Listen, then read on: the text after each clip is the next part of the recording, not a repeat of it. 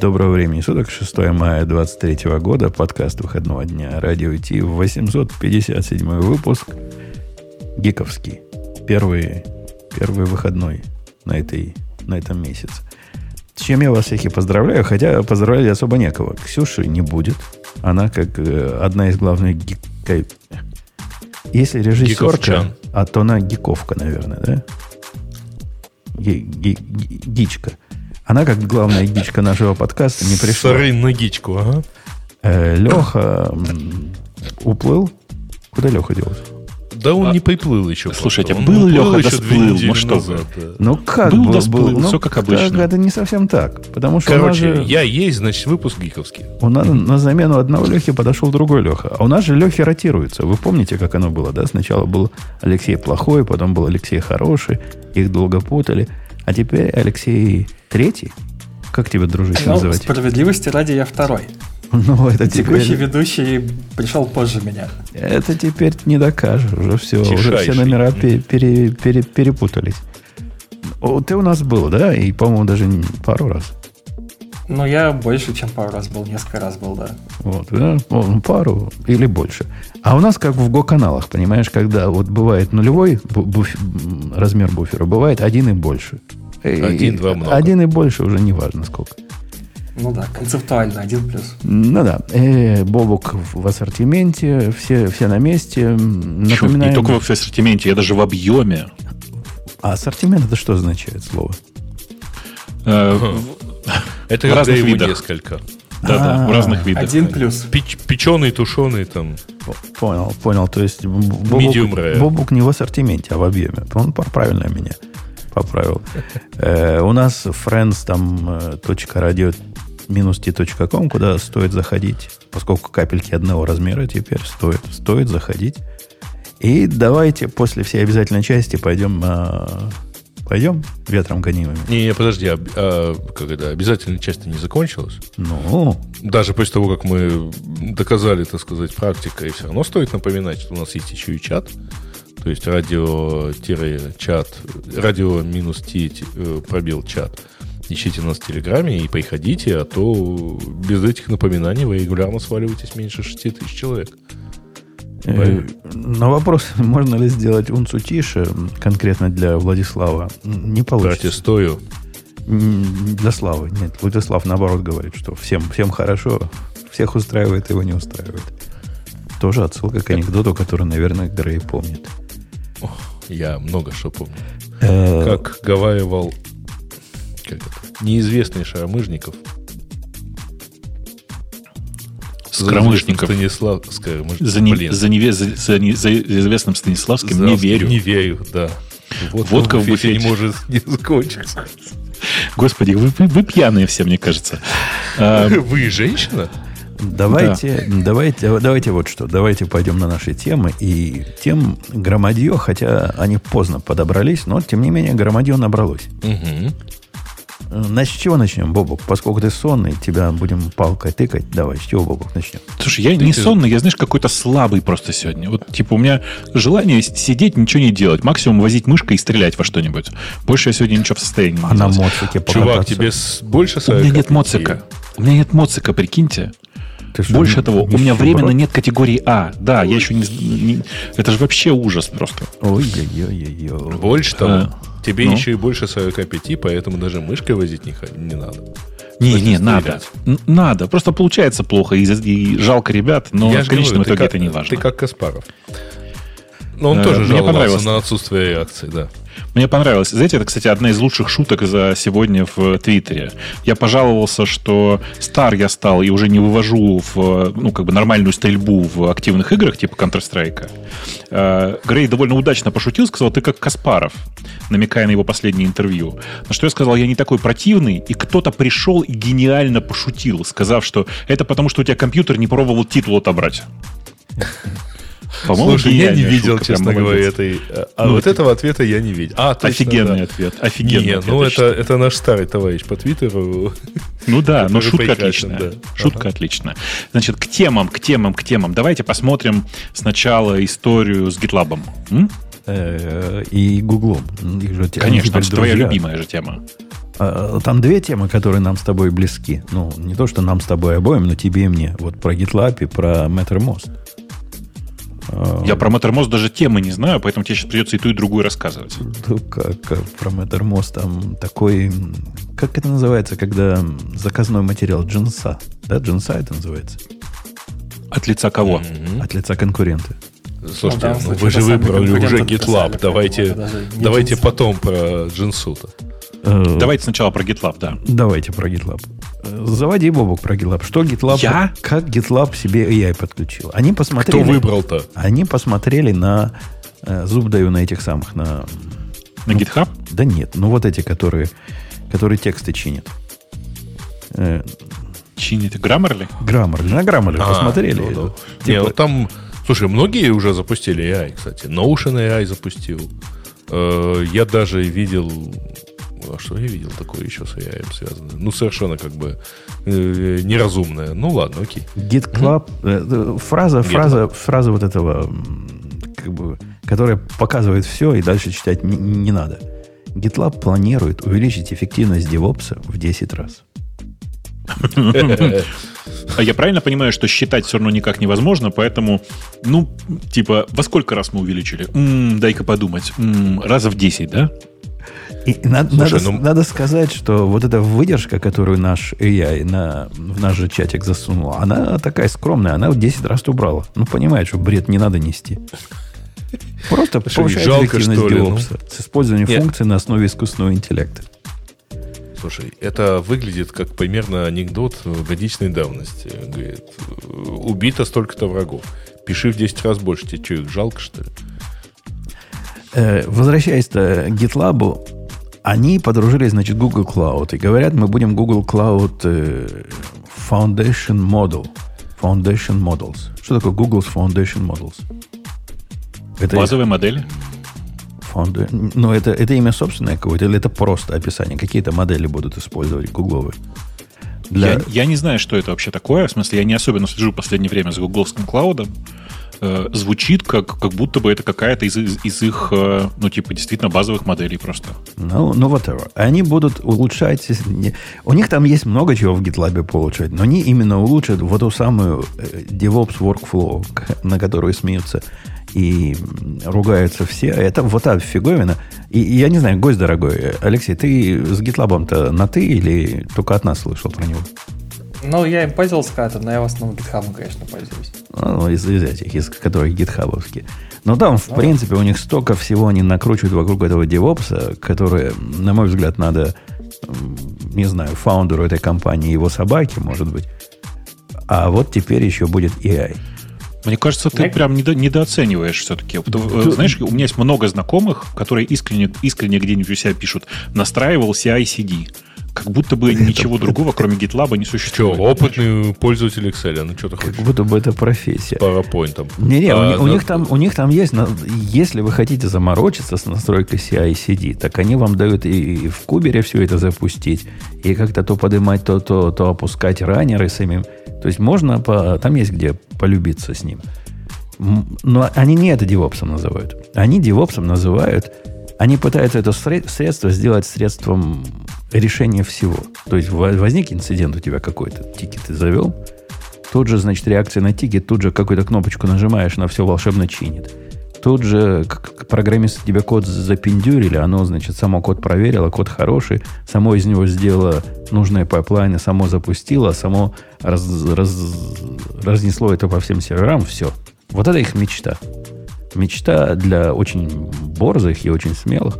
И вот к этой мечте приблизиться теперь проще, потому что когда находится какая-то какая уязвимость при помощи их сканеров, сканеры у них абсолютно убогие.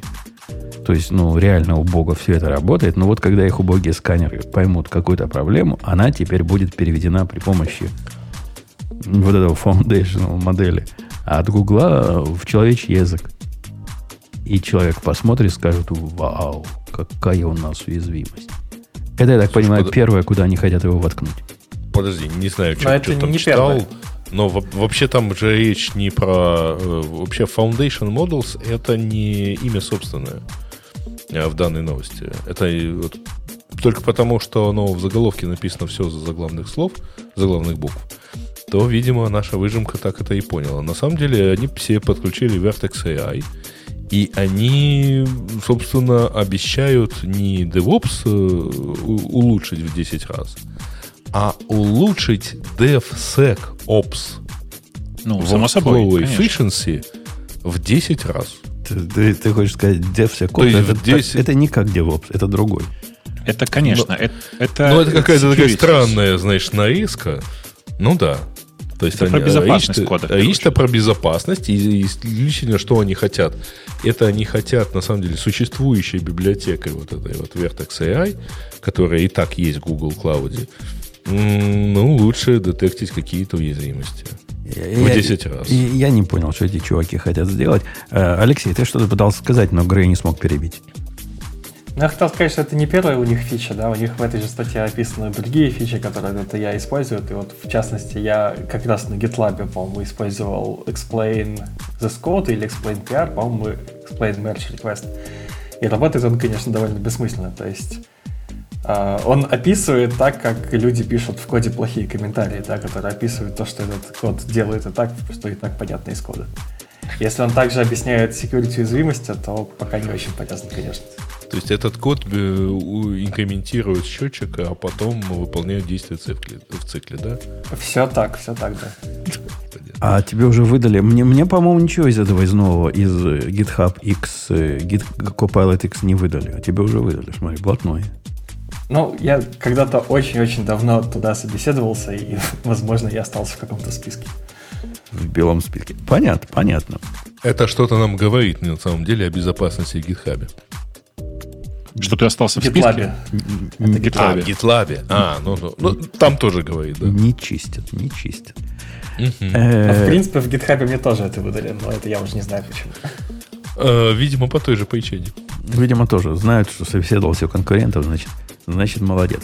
Ну, вообще они с такой помпой это подают, типа, вот теперь, вот это, если не в 10 раз, я, я к этой статье нормально отнесся. Но когда про 10 раз говорят, я, я хочу достать свой SIG Sauer. Слушай, а, ну... вы, а вы понимаете, как это смешно звучит, да? Для тех, кто не знает, что это такое. Ты же сказал, достать свой SIG Sauer. А ну что да, такое так, в голове он так человека? это сказал, что я подумал про, на самом деле, lightsaber. Угу. Ну, это, он, он так называет свой lightsaber, да? А, у, а lightsaber ом у нас, он так называет что-то другое. У нас у современных джедаев сигзауры вместо вот этих мечей ваших. Так что не, не берите в голову. Э, Куда ж ты голой пяткой на шашку, да? Давайте, давайте посмотрим на что-нибудь, на что-нибудь такое. Давайте про запуск э, на самом деле месяца, а то и больше. Вот, про Google. Э, what? А что Google ну, запустил? Ну, как, ну, что он запустил? Вот он, он же запустил Passkis. Вы что, вообще не в курсе, что ли? Да как-то, как-то мы... Salon and the Fish. Но они говорят, прекрасный, прощайте. Прекрасный заголовок. За заголовок я им готов простить практически на все предыдущие 10 лет маркетинга. Они говорят, Их. прощайте, прощайте пароли. Теперь, значит... Так, расскажите мне, кто-нибудь, кто понимает, как это работает в реальной жизни, что это выглядит для меня. Я захожу куда, делаю что, поскольку а, вообще не понимаю. Ты, э, значит, на самом деле, что Google запускает? Google запускает те самые паски, поддержку которых мы обсуждали уже много раз. Это поддержка там, на, веб, на уровне Web Attention, Web подожди, конечно, напомни мне, WebAuth, да? WebAuth, да. Да, WebAuth. Значит, э, и по сути, что это означает? Это означает, что ты идешь по определенной ссылке в iPhone, ну, iPhone, например, вот. И iPhone у тебя, ну или если у тебя Android, ты идешь по этой же ссылке Android, значит, и Android и iPhone становятся единственным устройством верификации. Э, после чего э, он у тебя э, добавляет значит, логин, так сказать, и больше никогда на нем ты, например, не используешь пароль и второй фактор. Вот. И более того, ты им добавляешь подключение кого угодно. А вот это, вот это не, про, про iPhone я понял. А подключение кого угодно, оно происходит, как у них и сейчас происходит, когда там в Gmail выскакивает вот этот к вам хотят подключиться. Ну, или как в гитхабовском приложении выскакивает. Если сильно упрощать, то да. Ну да. Ага, я понял. Грубо говоря, у тебя появляется единая э, штука, которая позволяет тебе залогинить пользователя. Пароля вообще при этом не создается. А, угу. простите, а как первый раз ты туда попадаешь? Ну, вот без пароля. Как происходит ты... тоже устройством, да. Как с телефона ты туда попал? При, регистра... При регистрации ты, когда первый раз регистрируешься, тебе говорят, а давай мы твой телефон э, будем использовать в качестве веб-алфа. Ну, в смысле, ну, типа вот в качестве паски. И все, и при регистрации ты создаешь это все. Так, эту часть понял. Теперь телефон недоступен, пропал, разбился. Как мы это переносим? Это тоже, это у меня такой же вопрос. Я не знаю сейчас как. Думаю, что никак, сейчас если никак. коротко.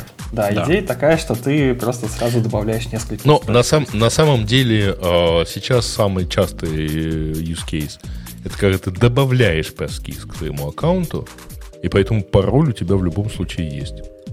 То есть, если ты Но как же прощать потерял пароли? устройство с passkey, то ты просто э, возвращаешься обратно к э, паролю со вторым фактором. Не, ну это, Если ты его создавал. Это никуда не ну, годится, да. потому что это да, да, к старой дыре добавляет потенциально новые дыры. Они, они ведь это показывают как э, супер security решение. То есть, если это так... скорее про начало ухода от пароля. Это, только это сейчас путь. пока опция. Сильно опция. Грей, ты понимаешь, гость недостаточно борзый, чтобы тебя перебивать, а ты достаточно борзый, чтобы всех перебивать. Но он делай просто на это, давайте, тянет. Делай на это давайте, давайте я всех э, перебью и расскажу вам страшную историю. Давай. Э, в текущей... черной комнате. Да? Гораздо страшнее.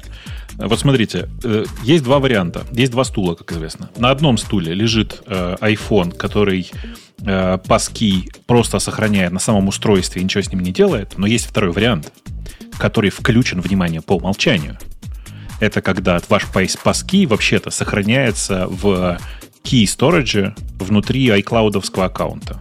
Поэтому он автоматически засинхронизирован со всеми вашими остальными телефонами. Я как вам такая пугалка? Паски на, iPhone, на iPhone, на iOS не работает, если Cloud Keychain выключен. Не, не, не, это уже кажется не так. В смысле, что мож, можно сейчас уже типа просто сохранить это локально на устройстве исключительно больше нигде. Он будет в, в локальной копии кейчейна хранится. У iPhone, так же как у macOS же два, два этих самых uh, keychain storage. Ну, N keychain да. Один облачный в iCloud, а второй может локально быть. Вот это вот такая конструкция возможна. Ну вот там есть, в этой статье есть сайт passkey.io, и можно провести эксперимент, отключить Cloud Keychain и попробовать залогиниться. Он попросит включить Cloud Keychain. Короче, история страшная, потому что на самом-то деле это что означает? Это означает, что любой украденный, украденный у вас iPhone может на самом деле выполнять функцию паски. Да, и поэтому его нужно защищать. Да. Или пином, или лицом, и удаленным стиранием, если его потерял и так далее. Ну, класс, это же моя любимая история. А кто будет защищать сам телефон? Ну зачем? Там же как бы все очевидно. Не знаю, как у вас, у большинства моих окружающих знакомых супер простые пин-коды на вход. То есть, по сути, логин в банк который предлагается заменить паски, э, который пытается, пытается замен... который пытается быть замененным паскием. Э, на самом деле будет защищен тупо пин-кодом. И вообще соображений, как бы все это потерять, ну, пароль, который ты держишь в голове, есть известные методы потерять, но они хотя бы не физические. А телефон это та самая штука, которую ты оставишь на столике в ресторане, еще где-то. Вот оно, вот то самое, которое теряется. Это ну, идея довольно скорее страшно. как раз в том, что телефон тоже защищен паролем, который ты держишь в голове, да, то есть здесь добавляется еще один фактор того, что телефон как устройство в принципе гораздо более защищено. Оно не защищено от того, что люди в том же самом ресторане просто смотрят, смотрят через плечо, а потом вырывают и убегают. Но, по крайней мере, само сохранение более безопасно, да. Ну, я Но не знаю, на насколько оно безопасно. Вот у меня телефон защищен э, всеми шестью циферками, как положено. И, в принципе, 6, 6 циферок, циферок это Жень. прямо... А больше, по-моему, нельзя в айфоне. Можно пароль, потому что поменять просто Что, на прям, пароль. Прям пароль можно, да? Да. Да, да, да. О, можно да, довольно да. длинный пароль. Но, да. слушайте, вы же на самом деле не понимаете главного.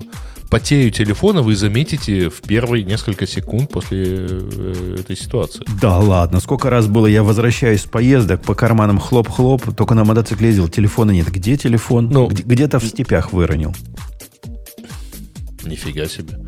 Ну, оказалось, И просто люди Вайн запрещают нам ковыряться носу. Ну, оказывается, я просто без него поехал. Но вполне могу быть через черт знает сколько времени узнать. Вот нет Не, но э, я к тому, что, вот, во-первых, подобная физическая потеря, она тебе заметна, ну, как бы физически заметна, вот, и э, точно, точно заметнее, чем потеря какого-то там логического доступа. Не скажи, ты понимаешь, если бы это было устройство, например, на, на брелке каком-то, которое ты не снимаешь, а носишь с собой на случай, когда нужны пароли, и ты его не достаешь и не кладешь на стол, у меня в семье никто не терял вообще То есть ты и ничего. джинсы никогда не стираешь. А, э, надо стирать было?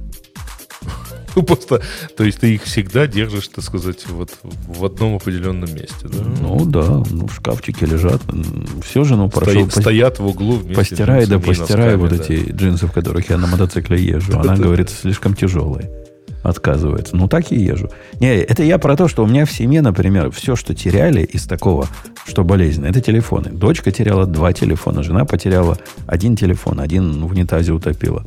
Сказать, что они что-то другое теряют, кредитные карточки не теряли, права не теряли, а телефоны, они склонны к тому, чтобы теряться.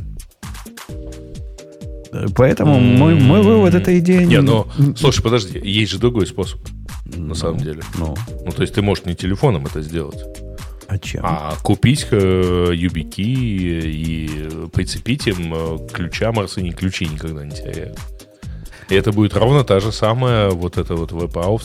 Ну, вот это, вот это, мне Дает. кажется, более, так сказать, обещающая с точки зрения не потерять идея. Но кто этим Да, будет но она не, такая, она не такая массовая. Ну, конечно, никто не будет... Если есть альтернатива в виде телефона, который легко потерять, то Ну, кому предполагается, что производитель телефона тебя убедит в том, что тебе нужно обязательно либо Face ID, либо Touch ID, либо там отпечаток пальца, э, в, если в андроиде. И ты все это, все-таки как-то это защитишь, так сказать, свое достояние, а там внутри, ну, например, у айфона есть же вот этот T1, T2 и прочие там э, security чипы, которые, соответственно, обеспечивают всю эту историю. Ну, вот, это, вот эта статья, Секьюрность вот эта статья из, то есть из тех, которые такие deceptive, которые меня бесят. Вот пишут что они, использование паролей налагает массу responsibility, массу ответственности на, на пользователей. Ну да, не потерять телефона, это теперь появится вот эта ответственность, которая в 10 раз более, в 100 раз более важна, чем была раньше. Они, Она и сейчас такая же важная. То есть вот прямо сейчас ты потерял телефон, да? На практике у многих людей он никак не запаролен, и банковское приложение там чаще всего тоже никак не запаролено. То есть ситуация уже очень плохая. А как такое бывает? Ну, какое банковское приложение позволит тебе без Face ID и без пароля зайти в него? Я таких не видел. Ну, что-то да. Как-то обычно все-таки оно требует такого. Но для доступа к, к Passkey тоже нужен будет тот же самый Face ID. А, Вы, зн- вы знаете, я, кстати, не, не так давно видел интересную историю э, небольшого при- приложения небольшого европейского банка, у которого, да, для того, чтобы, значит, залогиниться, ну, посмотреть состояние счета и всякое такое, нужно было Face ID, пин-код, пароль, еще что-то там. А потом они, э, знаете, сделали очень важную штуку. Э, теперь для подтверждения 3D Secure нужно не э, значит, ввести, а пуш приходил в, в приложение. Ну, в смысле, пуш-нотификация приходила. И, оказалось, что ребята не учли очень красивого, очень простого сценария. Выключаешь, ну, выгружаешь приложение э, в, в айфоне, приходит тебе пуш, ты на него нажимаешь, и тебя просто залогинивает. Красиво, удобно. удобно. Ну, конечно, очень удобно, да, очень в- удобно. в Знаете, как я это узнал? Я пин-код забыл. Э, так мне подсказали, что так можно. Т- ага. хоро- Хорошо придумали, молодцы. Красиво, да. Но, но удобно же. Да. Ну, Э, Короче, я, тут скорее к тому, что совершить ошибку при, э, при работе с, с авторизацией может кто угодно, в том числе и банковское приложение. Э, Все такие штуки типа паски, они, по идее, должны как бы учитывать тот факт, что средний разработчик не очень большого ума и может придумать все, что угодно. А тут, на самом деле, на мой взгляд, происходит некоторое упрощение, наоборот. Типа вот система аутентификации, которая все делает. Но на самом деле то, что она сейчас делает, меня немножко пугает. Потому что все, любая аутентификация здесь упрощается до логина в телефон. По поводу не- небольшого ума разработчиков, ну тут не разработчики, тут любимый э, персонаж Грея последнего времени. помнишь, Бобок, мы, когда любимый персонаж Грея закрывал все API, мы говорили, ну, Ауф ну, он-то не закроет, ну, потому что логин, логин с, с Твиттером, ну, это просто безумие. Дьявольский смех на фоне. Безумие убирать. Ну, все, поздравляю вас, дорогие слушатели. Я, вы уже не можете зайти, например, в наши, в наши комментарии при помощи... В смысле, серьезно? Они Я пропустил серьезно, такую... Они серьезно убрали все приложения, в том числе, которые AUF использует. Причем AUF, AUF 1 или 2, неважно. Люб, все убрали по причине, вы, значит, нарушаете наши условия, поскольку вы, у вас basic план, не basic, а free план. А это только в basic доступно, поэтому платите баблосик. Mm-hmm. И это как, какой, какая-то дичь. То есть прощайте логины. Наши слушатели это, наверное, не поняли, поскольку у нас логинится при помощи Твиттера в наши комментарии весьма редко и, и неохотно люди. И правильно делают. Да, GitHub правильнее. Ну вот после, ну там GitHub есть, по-моему, Facebook остался, что там Google остался. У нас даже Яндекс можно подключить, если очень хотите. Боже мой. Все, все, это, все это работает. А, Battle.net можно подключить. Важно, О, важно Battle.net, это, конечно, круто, да. логиниться. Да, а, можно. Ты еще с Steam подключаешь. Во-во, сделай логин с Steam. Запушьте кто-нибудь, пожалуйста, ему логин с Steam. А Нам очень них, надо. А у них OAuth 2 есть вообще? Да, да, у них все есть. У них все есть. Ну да. вот, видите, как, как удобно. А Battle.net это чье? Это которое про Doom, не? Это, не, Battle.net это э, эти, как они, которые Warcraft, Diablo и вот это вот все. А, да, да, да. Ну, вы сможете своим варкрафтовским юзером погонялой туда заходить.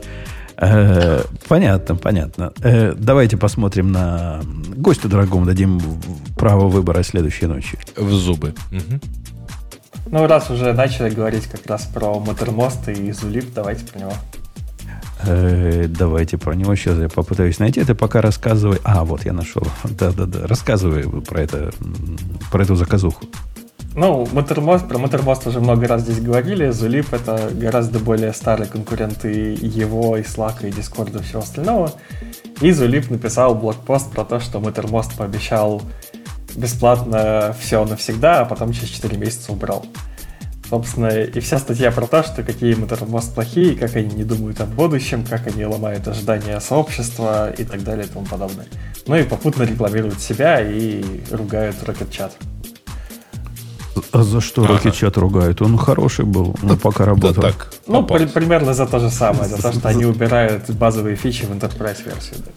Слушайте, а подождите. В Матермосте, не... кстати. А? Говори, говори. Ну, Матермост же бесплатен и так, если ты ставишь на свой Не-не, про клауд речь идет, про клауд-план, который, них, судя по всему... Был... Да, у них был клауд-план, который они говорили бесплатно, там есть ограничения, но free forever, да, то есть на сайте буквально было написано всегда бесплатно. И это всегда бесплатно длилось 4 месяца. Через 4 месяца они убрали. Через 3 месяца после запуска программы они убрали стыдливо слова free forever, и еще через месяц сказали, что план закрывает. Ну, поспешили. Кто-то там у них, конечно, поспешил. Это, да, это что-то в маркетинговом департаменте у них там надо подкрутить. Ты про, про Free Forever, конечно же. Ну, в этом же ошибка ну, была. Да. Потому что, э, на самом деле, поддержка Мотормоста как таковая, это ну, тяжелый процесс. Особенно, если у вас там файлы, люди обмениваются, еще что-нибудь. Там прям не просто все. Ну, мы, мы с тобой, как люди, которые держат свои Mattermost, знаем, что ну, да. клауд-версию, наверное, было бы не так, чтобы за бесплатно нам бы с тобой содержать для, для ну, всего конечно. мира и forever, и бесплатно. И никто не уйдет обижен. Конечно. Вообще, в принципе, поддержка Mattermost это не такая простая... Вообще, любого чата большого это не такая уж простая история. То есть ты прям тратишь на это время, силы там, э, и уйти в клауд в этом месте, это очень здорово, но это для клауда прямо совсем не бесплатно. Но статья вызывает не сколько гнев на то, что Mattermost, э, ну да, ну ошиблись. Ну, может, у меня к ним особое отношение. Я их с того момента, как сроки-то на них перешел, моя жизнь же никогда не будет прежней. Я их нежно люблю. Но мне их шаг не видится чем-то отвратительным. А вот, вот эта статья выглядит абсолютно гнусной. Ну, слушай, как ты не понимаешь э, ощущения, так сказать, миллениалов, у которых отобрали халяву? Не, Слушай, ну, ну дело не в халяве. Скорее, да, это дело да, в Zulip. То есть Zulip это аутсайдер этого рынка. Они пытаются показать, что мы тоже, мы тоже в нем участвуем. Посмотрите на нас, мы бесплатны. Вот и все. Все так, все так. То есть на самом, на самом деле просто здесь вся проблема строго в том, что Zulip на самом деле никому не нужен. Я пробовал Zulip, честно вам скажу. И это ощущение какого-то, знаете, начала 2012 какого-нибудь года по интерфейсам. Оно от меня никуда не девается, не девалось все это время. Зулип, он, в принципе, не чат на самом-то деле. Зулип — это гораздо больше форум, чем чат. А, а это там, где все деревьями, да, где у них э, эти самые ветки Да, обсуждения? А, я помню. Я его тоже ставил, конечно. После того, как нам закрыли наш любимый, как назывался, по- Slack. Atlassian. Ага, хипчат. Хипчат. Да, хипчат закрыли, я, я ведь искал, куда уйти, и он был у меня первый президент Зулип. Я его открыл, попробовал, закрыл, сказал, нет, спасибо. Пойдем Спасибо, на, на больше не Rocket. надо, пожалуйста. На Рокет пойдем. Я очень рад, на самом деле, Маттермосту. Э, Совершенно не реклама. Э, Меня в нем много раздражает, много всего раздражает. И я знаю, что там много чего я не могу пофиксить, просто потому что это ужас и кошмар. Но из всего, что я пробовал, это пока лучшее. Единственное, что меня действительно раздражает, это отсутствие нативного э, клиента для мобильных. Ну, лучше будет для мобильных хотя бы. Ну, вообще, какого-то ожидания нативного клиента хоть где-то, сейчас это уже загиб. Э, Я тебе рассказывал, как я решил для себя эту проблему с нативным клиентом. Мне когда, не, ну, типа, когда мне не очень надо полную функциональность мотормоста, я просто пользуюсь IRC-бриджем. И прям через IRC хожу. И я прям доволен. Прикинь? А меня, меня, я не знаю даже, на чем их клиент сделан, который ios Ну, клиент и клиент работает, На, работает. на реакте. На реакте. на, React Native. на электроне. ага. На React Native. Не, не совсем на электроне. Там часть виджетов нативные, все дела. Но все равно это такое. Мне, This мне- мне- такое. все, что надо для- от ios версии, это когда у меня в AV режиме основной компьютер, чтобы сообщение туда пришло. Ну, оно приходит, что мне. Больше мне ничего от него особо и не надо. Эту проблему. Rocket, например, не смог решить вообще никогда. Чтобы AV понимался правильно и посылалось э, ну, на, на мобильное устройство, когда у тебя away на компьютере, они бились над этой проблемой годами. Там тикет был, когда я их бросил, был тикет двухлетней давности, как это починить. Не говоря о том, как они away статус с большим трудом определяли. Mattermost это вроде бы умеет делать.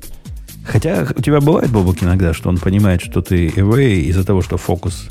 В какой-то ситуации фокус не, не в У чатике. них у вс- Да-да, у них у всех, у всех таких клиентов есть какая-то дурацкая проблема с э, определением того, что человек за компьютером away. Ну, как-то, я не знаю, я смирился с этим, честно говоря. И Я, я тоже уже не парюсь. Он, в принципе, почти всегда правильно определяет. Не то, что каждый раз, но иногда у него, у него что-то там в голове глючит. А, а- а ты, Алексей, ты пользуешься это? Или ты как старорежимный со слаком сидишь? А со слаком, гитхабом и всеми стандартными тулами. Ой, ой. Ага. Э, Слушайте, а вы пользуетесь хотя бы иногда Matterhorn? Чем? А это такой консольный клиент Mattermost. Нет. И Я не стал. Я пробовал. Я пробовал, но не стал. Честно, мне IRC-клиенты гораздо комфортнее. Ага. Не, я э, иногда пробую, потому что у меня там в большинстве случаев общение чисто текстовое, то есть там даже не надо особо ничего А, пересылать. С момента появления в Mattermost звуковых звонков это стал вообще геймченджер. В моей То он практике. глю- он- вот, эта, вот эта часть глючит. вот она, деле. она То есть- работает. нет. Она просто работает как скала. И с самого Как начала часы, да. работала, да.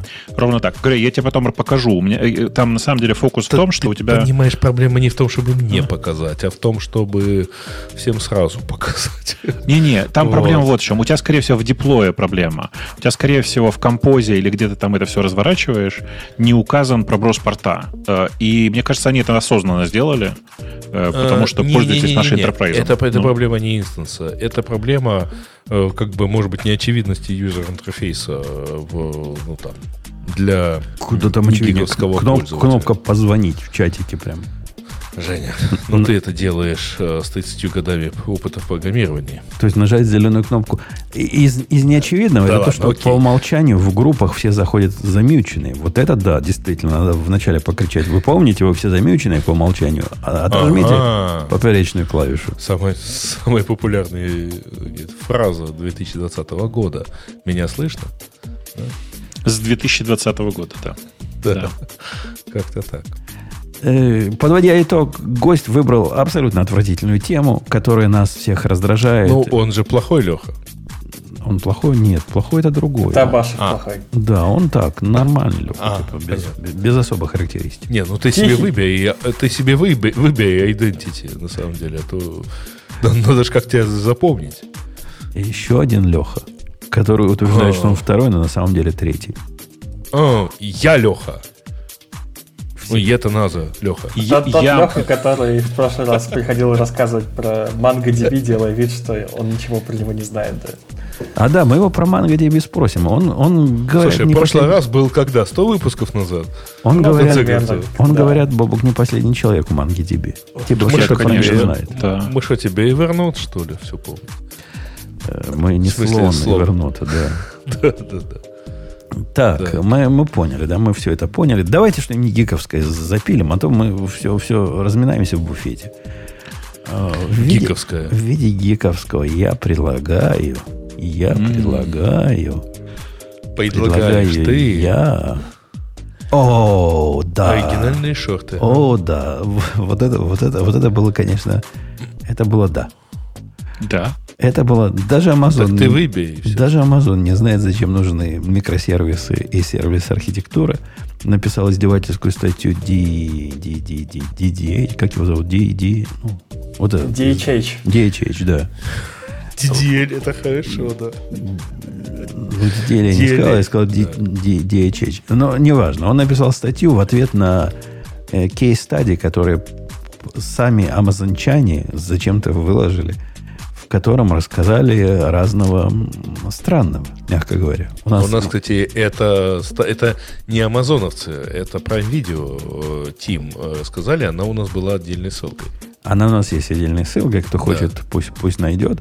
Но там результат ожидаем. Да? Если убрать э, все модные микросервисы и особенно серверлес, то ты, Бобук, не поверишь, какой будет результат. Все станет лучше в 50 раз. 90% улучшение цены. Operating Ага. cost улучшается, sim- simplified system. Ну, simplified трудно посчитать, сколько в деньгах, но, по-моему, это еще важнее, чем 90% cost, который, который они с- с- сохранили, сократили. Получилось любопытно, любопытно. То есть та самая компания, которая нам принесла serverless архитектуру в массы. А ведь это они были. Лямды от них пошли. Ты, а, про, про этот сам? Ну да, конечно. Ну, ты, лямбда, сейчас, да. ты сейчас про, про, да, про Amazon. Да, Про лямбда они Amazon. придумали, да. Мгм. Та самая, кома- э, та самая компания, которая нам принесла лямбды и, видимо, пыталась на лямбдах все, всю свою балалайку написать, сказала, «Ну, как-то оно плохо летит против ветра. Так они не на лямбдах же вроде сначала, изначально сделали. Не-не-не, Они- а, там Они сделали на идет- Step Functions. а, да.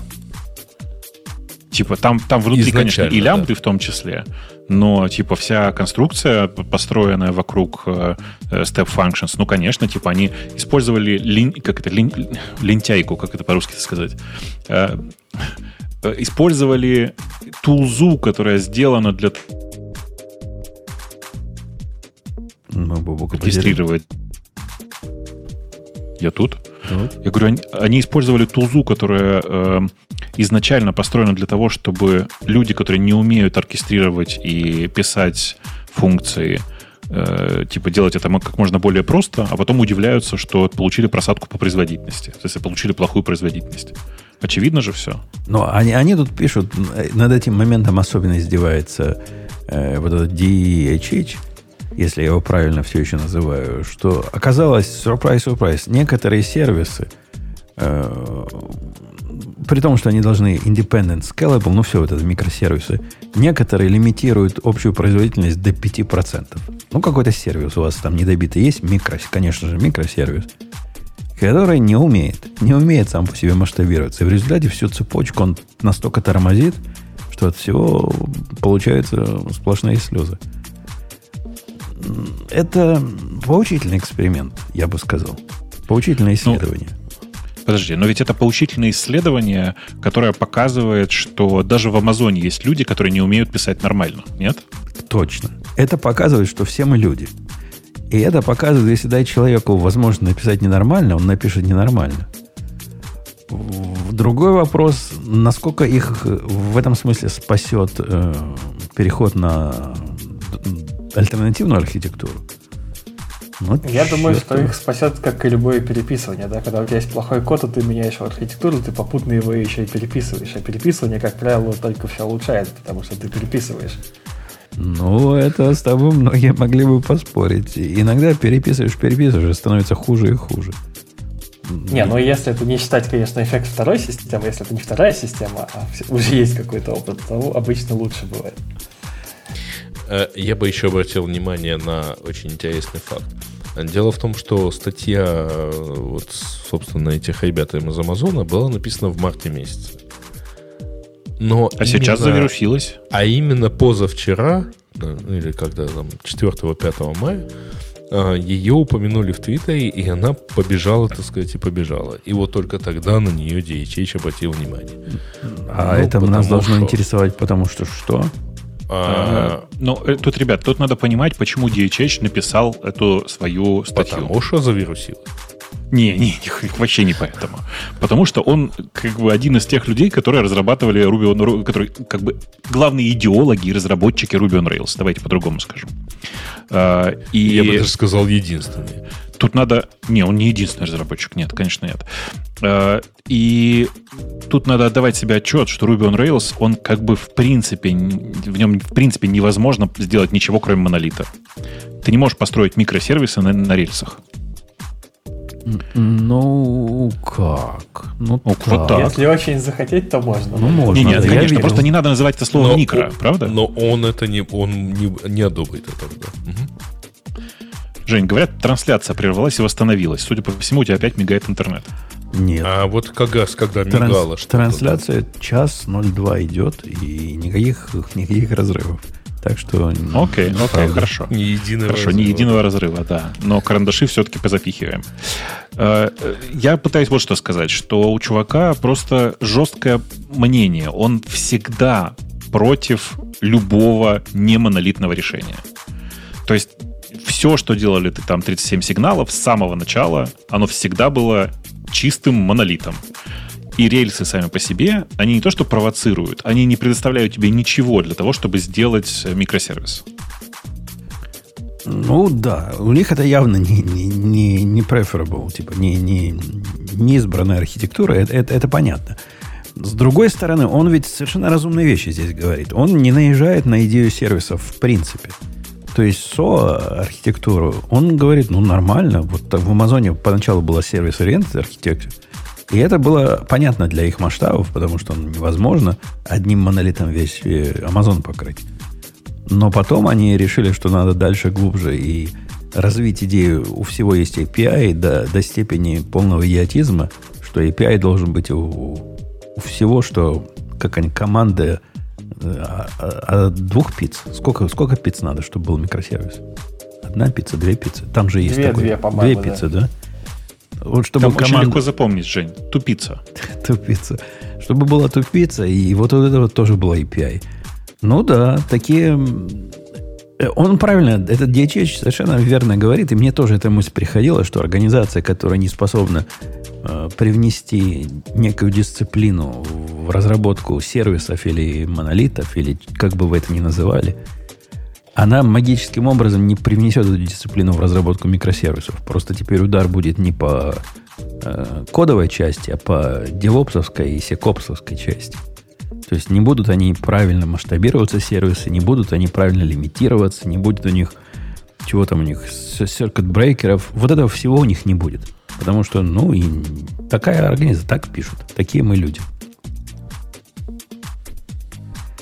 Вывод мы какой ты делаем? Просто, переходим, просто, переходим обратно на монолиты? Что? Сейчас, сейчас, сейчас, подожди. Э, мне кажется, тут есть э, важная история про то, что люди часто почему-то забывают, что внутренняя организация компании и то, как люди вообще работают друг с другом, очень сильно э, оказывает влияние на архитектуру тех технических решений, которые они делают. Чувак, Причем, на, на D есть принцип такой D, D, D, D какого-то. На D? На D. Не, на, на C. На D. На C. На D. Это, это Conway Slow.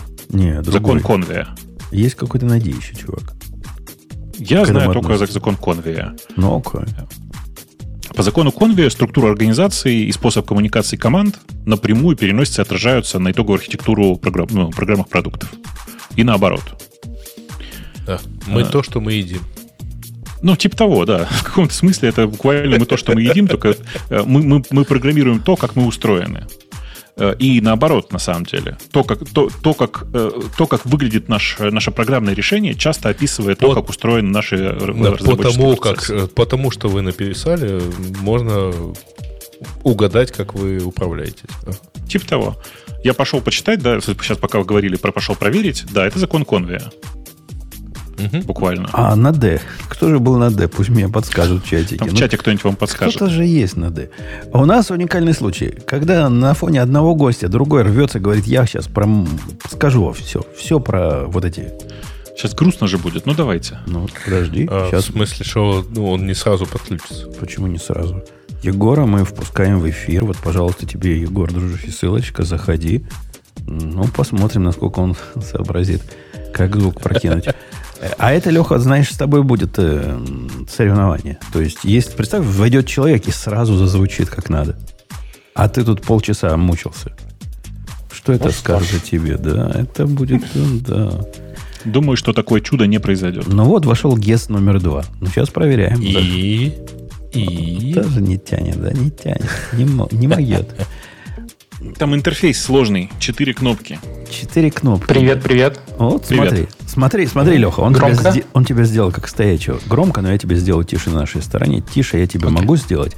И тебя я могу сделать, кстати, и громче, в отличие от геста номер один. По какой-то непонятной причине. Да что ж такое? Не знаю, что-то что у тебя не так в консерватории. А да, у меня, да, у меня, наверное, хороший микрофон. Наверное, регулируется в отличие от некоторых которые в гарнитуры поганые говорят, несмотря на то, что ходят в достойные подкасты. Э, Егор, ты кто вообще? А, ну, я инженер, но вообще я работаю в Амазоне. Могу с вами поговорить по этому поводу. И... Ты смотри, аккуратнее, чтобы тебя не уволили после этого. Не, не, все нормально. То есть мы можем обсуждать. Я там, я на самом деле не в этой команде. Вот, поэтому могу обсудить в целом про монолиты. Ну, рас, расскажи, расскажи нам, как вы до жизни такой дошли, что гордо публикуете ваши, не ваши, но рядом сидящие в других кабинетах, такие позорные исследования, которые кидают тень на плетень. А зачем Шок. нам, простым людям, все ваши лямды, все ваши микросервисы и все вот это, если вы сами не потянули? Если уж не вы, то кто? Не, ну тут же все зависит от бизнеса, ну на самом деле. А, я читал эту статью, и мне на самом деле не хватает цифр, сколько у них там поток, да, то есть чтобы понимать, а почему они перешли там с микросервисов на монолит. Ну вот я, например, когда начинал на заре своей карьеры, я, наверное, начинал сначала с монолитов, а потом уже мы это обычно резали уже на сервисы и там выносили в другое, что может скелиться. Вот. А в данном случае, ну, Amazon позволяет быстро что-то запустить на сервер-лесе, и когда видно, что как ребята уперлись в потолок, то тогда можно просто переехать в монолит обратно и переписать в нормальную сторону и оптимизировать код. Какой-то странный путь, замысловатый путь, какая-то кривая дорожка, я бы сказал. То есть ну, мы пишем... Ну, оно же не натурально. Натурально написать монолит, а потом его распилить а не слепить из сервисов монолит обратно. Ну да, но смотри, они, у них получилось много разных а, штук. Если мы посмотрим на, на, вот на оригинальную статью, Жень, можешь выбрать ее? Выбрал. А, да. А там получается, что они фактически взяли кучу лямбд, а, делали много всяких трансформаций по пути и, ну, естественно, заиспользовали степ-фанкшены для того, чтобы а, ну, как-то за пройти по этому пути для того, чтобы подключить там сторонние микросервисы. То есть, в принципе, оркестрацию они сделали на уровне а, степ-фанкшенов. И вот эти степ-фанкшены, а, они позволяют это довольно неплохо сделать. Вот. Но так как у них там большой был поток, если посмотреть, они там прям разбивали на фреймы, фреймы сохраняли на S3, а потом это все склеивали, и там, ну, как бы мы же тоже не можем э, скорость света там победить, и это все по сети. А, а к тому, что они пришли, они просто используют один а, одну виртуалку, причем, ну, наверное, скорее всего, какой-нибудь метал, а, с локальными SSD-шками и туда все сторят. Ну, то есть весь, все хранение, весь кэш они складывают на локальные SSD. Ну, то есть это реально быстрее получается, чем гонять по сети. Но это ведь намекает нам на то, что с самого начала в выбранной архитектуре были проблемы. Если вот такие костыли надо придумывать к лямдовой э, всей этой штуке, чтобы оно хоть как-то работало. Может, ну, с да. что-то не так? Ну, лямбда у них осталось. Посмотри, на, на в самом начале у них все равно лямбда стоит перед э, ECS кластером. И тут тоже интересно, что они скелятся ну, не горизонтально, а вертикально. То есть они там, короче, свою бизнес-логику напилили, чтобы а, разнести вот эти валидаторы по разным виртуалкам, и у них своя бизнес-логика как раз-таки в лямбдах бежит. Сейчас. Слушай, как, прости, прости, пожалуйста, я опять забыл, как тебя зовут. В смысле, ты один раз Егор. сказал, и я... Егор. Егор. Э, да. Мне кажется, хоть ты, хоть ты со мной согласишься. Э, я когда эту статью обсуждал с э, знакомыми посреди недели, мы пришли к очень простому выводу, и я до сих пор считаю, что он правильный. Что вообще, в принципе, при этой задаче не надо было, не надо было использовать лямбды. Причина максимально простая. Ребят, лямбды рассчитаны вообще-то на быстрые, как бы на быстрые задачи, на быстрое вычисление. Если ваша лямбда долго висит в памяти и долго упорно что-то делает, и она при этом вызывается часто, это типичный антипаттерн для, для, для лямбды. Не надо так делать. Либо это короткие задачи, которых много, и они часто выполняются, либо это длинная задача, которая вызывается, я не знаю, раз в час. А когда у вас это бесконечный поток, ну, я не знаю, это просто способ выкинуть, выкинуть деньги буквально в воздух, поджечь их там, и потом наслаждаться теплом в комнате. Ну, не, смотри, я, я с тобой полностью согласен. То есть у меня ну, были клиенты, которые а, фактически переезжали с лямб на EC-тушки, потому что лямбды в, в определенный момент времени становятся дороже, чем EC-тушку запускать, которая запускается вот постоянно, там 24 на 7 работает. И фактически, да, тут в зависимости от use case и сколько реквестов приходит. Иногда, даже ну, во многих случаях, если очень высоконагруженная система, то лямбды здесь уже не работают. Но лямбды очень хорошо, когда надо быстро запуститься и что-то задемать. Ну, то есть э, проверить идею, вот мы запустили, смотрите, это вот так красиво работает, а теперь давайте в продакшн, а в продакшене, ага, это не работает, давайте там дальше трансформироваться. И я бы сказал, что лямбды это... это способ бесконечно, масштаби... бесконечно масштабироваться в условиях ну, типа реального использования. Просто бесконечное масштабирование без раздумий, раздумий на тему того, как, э, какие там автоскейлинг группы настроены, еще что-то. Просто это такой автоматический да. способ. Ну, это, это же 21 век, как там как корабли бороздятые, вот это все. У нас есть, э, даже в Амазоне у нас есть и и EKS есть, и можно Fargate, и, там что угодно можно. Можно скелиться uh-huh. на уровне, который нам, программистам, кажется более, э, более правильным. Зачем все еще лямбды нужны? Вот это, то, что ты сказал, Егор, мы пишем демы на лямбдах, это ведь не так просто. Написать демы на лямбдах, это же другая концептуальная совершенно штука. То есть написать вот этими функциями все, э, коротенькими, как правило, у тебя в одну функцию не влезет, надо будет набор лямбд, а потом все это переписывать ну, что-то вменяемое. Зачем? Я пытался для себя ответить на вопрос, для каких cases вообще лямбды подходят. Для моих рабочих cases ни для одного не подходит. Но, в принципе, наверняка есть cases, где они просто хорошо кладутся, да? Ну, ну я, я с трудом представляю. Делать обычный. На, на какие? Обычный на какие? крут, например. Крут. Ну, то есть ты делаешь, ты, ты что-то быстро читаешь, например, а, и у тебя перед, ну, твой реверс прокси стоит перед лямбдами, например. И лямбды делают маленькую бизнес-логику а, непосредственно в... Э, ну, то есть в, тудушку, тудушку да. написать. Ну, ну не тут, ну почему? Не, не тутушку. То есть а, не, многие пишут просто вместо того, чтобы писать один монолит, там, например, на, на тех же рельсах, они его разбивают просто на лямбды и ходят там в базу данных, получают данные, немножко их обрабатывают, отдают обратно там, ну, типа backend для фронтендов, да. Вот такая тема для лямбд тоже может зайти. Вот. То есть маленькая бизнес-логика. Ну, которая просто принципе, берет и... В принципе, понятно. То есть, если смотришь на сервис на свой, который обычным образом написан, и видишь, что в нем там два контроллера, и uh-huh. каждый контроллер гарантированно там, не знаю, за 500 наносекунд возвращает, как правило, ответ, то это, наверное, кандидат на лямбды. Ну, возможно. С другой стороны, а нафиг оно мне надо? У меня этот микросервис не живет на, на, на EC2 конкретном. Он живет в, в каком-то наборе других сервисов, где сидит себе сбоку, рядом с нормальными сервисами.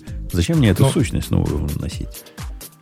Нет, ну я смотри, я с тобой согласен. То есть я вас давно очень слушаю на самом деле, и а, мне, ну ты изначально шел с точки зрения контейнеров, и тебе, мне кажется, написать сервис, положить его в контейнер и запустить там в Kubernetes, например, проще, чем какому-то а, современному девелоперу, который придет, сделает там три лямбды, у него все будет работать, и он пойдет дальше. Да?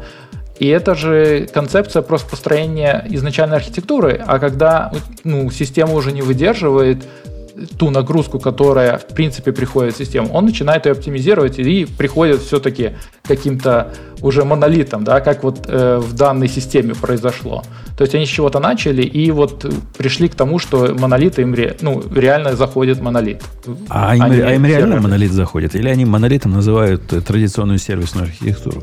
Э, мне, ну, я, мне показалось, что это реально сервисная архитектура. То есть там есть диаграмма, и как раз-таки в диаграмме у них есть несколько сервисов, которые просто они внутри сервиса через э, локальный SSD все ходят, берут, складывают, обрабатывают и дальше выгружают в S3. То есть они вот. забили на вот эти все мантры микросервисов, где они должны быть бизнес-баундери разделены, никогда не использовать общего сториджа. Вот ничего вот этого теперь нет, а просто ну, обычные них... сервисы. Да, но у них общий storage это 6.3. То есть у них фактически а, output какой из этого монолита, они посылают какой-то identification в SNS, а артефакт у них складывается в S3. Вот. И поэтому они там в изначальной архитектуре, они вот этими микросервисами, все равно у них integration point был а, непосредственно там S3, например, да, то есть они в S3 три раза писали для того, чтобы потом э, эти а, артефакты считать в другом а, микросервисе. И тут, ну, понятно, что у них была как раз-таки задержка, и поэтому все было медленно. Понятно, понятная идея. В общем, по На самом деле, чуваки из микросервисной архитектуры перешли в мини-сервисную, отказались от step functions в пользу SNS, э, потому что, на самом деле, ну, собственно, они теперь вручную оркестрируют выполнение. Плюс они руч, руками же объединили э, группы э, функций, которые раньше вызывались по цепочке, просто в одну вот такую мини-сервисную архитектуру. То Я настаиваю это... на переход на сервис C архитектуру. Ну, ну, шутку. Ну, микро, мини. А, в этом смысле. Ага, да. да. Хорошо, да. Cloud Edition. Угу. Бобук, смотри, там да. же интересно, что они же написали, почему у них э, косты так нормально, ну, то есть стоимость уменьшилась нормально, потому что а, степ-фанкшены, судя по всему, у них большая нагрузка была, и степ-фанкшены довольно за каждый вызов а, стороннего а, сервиса они снимают деньги. И получается, Конечно. что если у тебя большая нагрузка, и у тебя ты добавляешь туда степы, вот, и получается за счет этого у них там просто э, стоимость этого решения росла прям геометрически, мне кажется. Да, конечно. Не, не, это, это ровно то, о чем я и говорил, что step function, в принципе, это штука, которая нужна для тех, кто не особенно умеет писать, чтобы по-быстрому заляпать, короче, наляпать прототип. Как только оно выходит в продакшн, ты не собираешь потом костов, плюс это цепочное выполнение функций, которые, на самом деле, в большинстве случаев нужно вручную парализировать, знать, как это делать. Короче, я не понимаю, mm-hmm. почему так это, так, это, так это было написано с самого начала в такой приличной компании. Мы в нашем подкасте, как, как вот эти японцы, да, которые сидят на берегу и ждут, пока труп врага проплывет по реке. Сколько эти уже лямды нам пытаются в горло засунуть? Сдайся облаку и вот это все. А мы тут сидим и ждем. И вот трупы начинают А я очень надеюсь. Я очень надеюсь. Все еще надеюсь ну, смысле, на революцию? Я, Слушай, я по-прежнему надеюсь. Единственное, что я надеюсь, что э, лямбды... Ну, как, давай так, я не надеюсь на Amazon.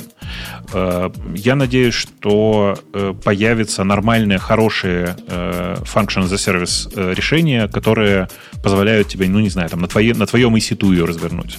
Еще как-то. Хороших пока нет. Нехорошие знаю. Не-не, решение, ну, а. ну представь решение, которое ты пишешь код традиционным образом, как нормальные люди пишут, как писали деды наши и прадеды а оно запускается там на лямбдах или на чем бы оно ни запускалось. Типа, понимает, да, говорит, можно на Go написать, можно на том написать, можно на ноде написать. Но оно сейчас такое есть же. Ну.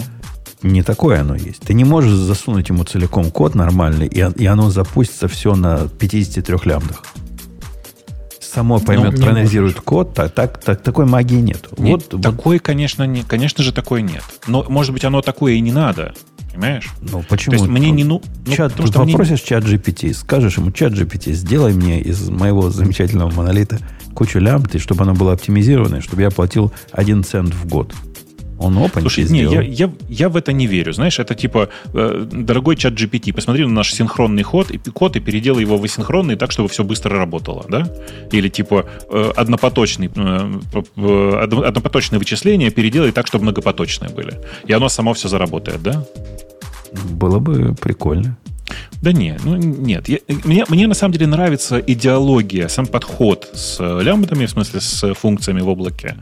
Э, и я бы хотел больше и чаще это дело использовать. Я несколько раз смотрел на OpenFAS. Знаешь, что такое Open, OpenFAS? Знаю, знаю. Ну, ну, такое себе, к сожалению, пока, на мой взгляд, оно скорее не рабочее, чем рабочее, но пусть, пусть, пусть развиваются еще какое-то время. Э, хотелось бы видеть какое-то удобное решение в стиле лямбд, доступное условно в open source. И я, я думал тут на досуге за, за воркеры Cloudflare взяться. Посмотреть на них пристально. У меня там есть интересная задача, которая, по-моему, укладывается mm-hmm. в их концепцию. Погляжу, То погляжу. есть ты решил перейти на фронтенд? Ну, почему фронтенд? Фронтенд для, для таких, как ты, фронтенд. А для Но, нас... Уже это, там же JS.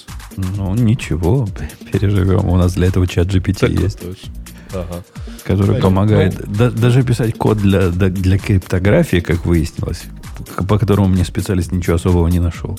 А уже JS он потянет писать. Уж потянет. Жень, а тебе надо именно э, serverless или вот что-нибудь маленькое? Ну, мне... Я не понимаю, собственно, serverless use case ов ни для каких своих проектов. Но мне чувствуется, что что-то в этом есть. Я, я как Бобук, понимаешь? Бобук чувствует, тут мы, у нас нюх, понимаешь, мы чувствуем. Но не ну, могу пока коней запрячь в это дело. Хочу найти, куда коней запрячь. Мне почему-то сразу вспоминается вот джентльмены удачи. Я всегда чувствую. После этого кто-то летит с крыши. Это как когда мы с моей дочкой в законе обсуждали ее э, интервью, которое в понедельник будет. У нее самый частый вопрос, а как этот человек может знать? Ну вот мы обсуждаем чего-нибудь, не знаю, там в задаче было профайловую систему PROC. Она говорит, как человек может знать, что такое бывает? Я говорю, ну, человек может знать, миллениал не может знать, и поколение знать не может. Потом про iNotify, там, типа, а вот что это такое? А откуда я могла бы это знать? Ну, ответ Слушай, когда-нибудь тебе этот эйджизм выйдет боком. Но это не эйджизм. Э, дело в том, что просто большая часть современных программистов, они плохо понимают операционную систему, в которой все это работает. А, ты знаешь, у меня такое ощущение, что это все-таки эйджизм. Ну, просто я тоже Нет. уверен, что эти, э, это поколение просто не предсказывает, ну, как бы, стремится не думать о плохом. Ведь То есть, поэтому плохие сценарии они отбрасывают. Блин, да ну. Что может тебя. пойти не так, в конце концов? Слово эйджизм обозначает, что, это, что Женя как бы считает, что в этом возрасте люди просто не умеют про это соображать. Я тебе уверяю, мы с Женей в этом возрасте про э, то, как работает прок, уже очень хорошо знали, а Identify тогда просто не было. Не-не-не, но вы, э, может быть, вы в том возрасте тоже не думали про то, что может пойти не так. Не, не, тут вопрос в другом, Грей. Понимаешь, мы могли, вот это молодое поколение может себе позволить ничего этого не знать. И они прекрасно с этим живут. В наши годы это не знать означало из профессии, и ты не можешь вообще ничего делать в этой профессии. Это мы, мы их не критикуем. У них, видимо, другие челленджи какие-то появились, которые это, кстати, это, не понимаем. Это, кстати, это, кстати, правда. Я помню, как я почти 20 лет назад уже, ну ладно, 15 лет назад, э, на собеседованиях у людей, которые хотели писать э, под Linux, э, просил э, прийти, пойти домой и написать PS Ага, и чего они делали? Ну, это же очень простая задача.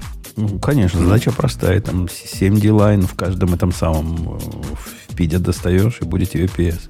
А, в смысле, заменить PS? Ну, типа написать простую, простой аналог PS ага. на любом языке программирования. Потому что мне важно было, чтобы человек посмотрел действительно, как работает прок, что можно достать из, из прок-файлов, всякое ага. такое, ну, вот это вот все. Очень удобно было. Вот в этом, ну, новый, большая новость, кстати, что дочь, дочь мою в законе позвали на интервью-то.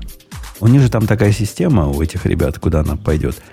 Они проводят начальное интервью, смотрят, ну, насколько ты им идеологически подходишь, насколько вообще они могут с тобой работать. И если после этого интервью они говорят, могут, дают задачу, и, как они говорят, задачу редко кто делает, но если кто сделает, тогда его зовут э, с целой командой поговорить, и он будет задачу обсуждать. И вот это последний этап. Ее пригласили на последний этап задачи, которую мы с ней сделали. И в задаче, знаешь, Бобок, оказалась прям проблема-проблема. Mm-hmm задача, которую, ну, что там скрывать, я сильно курировал. Комментарии отстали от кода. Ну, представь, такая типичная, такой типичный WTF. То есть, есть функция, которая, даже не функция, а горутина, которая сохраняет э, данные при помощи вызывания э, какой-то абстракции, там, файл-райтер. Ну? А в комментарии написано, мы складываем в слайс, а потом достаем из слайса. А, в... окей. А, а уже этого всего нет. Когда-то так было, но я понял, что это будет сложно и трудно объяснить на интервью. А вот комментарии остались. Комментарии зло. Смотри, зло просто какое. Невозможно за ними уследить. А ты же понимаешь, ну, есть же великая мысль о том, что э, вообще, в, в принципе, код э, программный, он такой же, как шутки. Если их надо объяснять, то это какой-то плохой код. Но это же демонстрационный код. Ты представляешь, она придет к людям, к живым. Там будет с той стороны 5 специалистов. И вот она такая молодая, красивая против 5 специалистов. Конечно, там, скорее всего, будут задроты, они будут на нее смотреть и облизываться. Это, это да. Но вдруг ей что-то умное сказать надо. Тут комментарии есть. Раз, Прочитала комментарий, все, в порядке. Э, знаешь, на самом деле тогда, ну, если в таком формате это все обсуждать, то тогда на самом деле нужно было не код показывать в виде текстового файла, а сделать из текстового файла презентацию. Это функция такая. И здесь, значит, ну, красиво она опускается сверху вниз, красивым слайдом, э, красивые иллюстрации, пару шуток в середине, вместо комментариев фотографии котиков. Вот, короче, ну, презентацию. А, а ты, ты зря ржешь. Я, мы когда вчера с ней обсуждали вот последние шаги, как, собственно, презентовать это, это все, этот код, я ей сказал, да не начинай даже с кода. Войди на SSH сервер, который мы в DigitalOcean запустили, и покажи, как оно работает.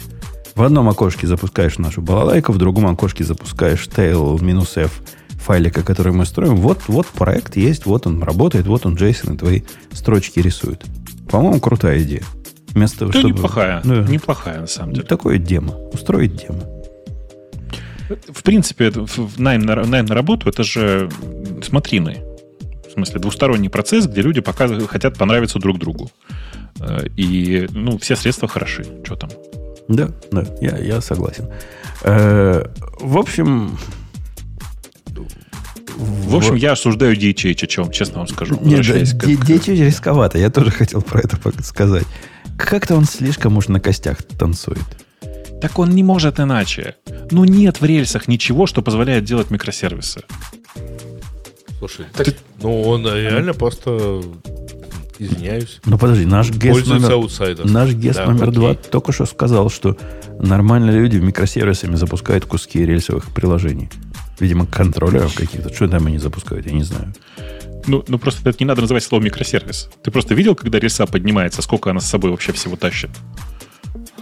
Ну, ну да, получается же рельса тянет, и, и можно туда просто разные куски бизнес-логики воткнуть и запустить это отдельно, и скейлить отдельно эту бизнес-логику. Ну, Справедливости ну, да. ради, рельса это все умеет все лучше и лучше. Да? Там есть инициативы там, REST API, которые... Она от, тянет все больше и больше. Ага. Нет, все меньше и меньше, но все равно то, что остается достаточно много, конечно.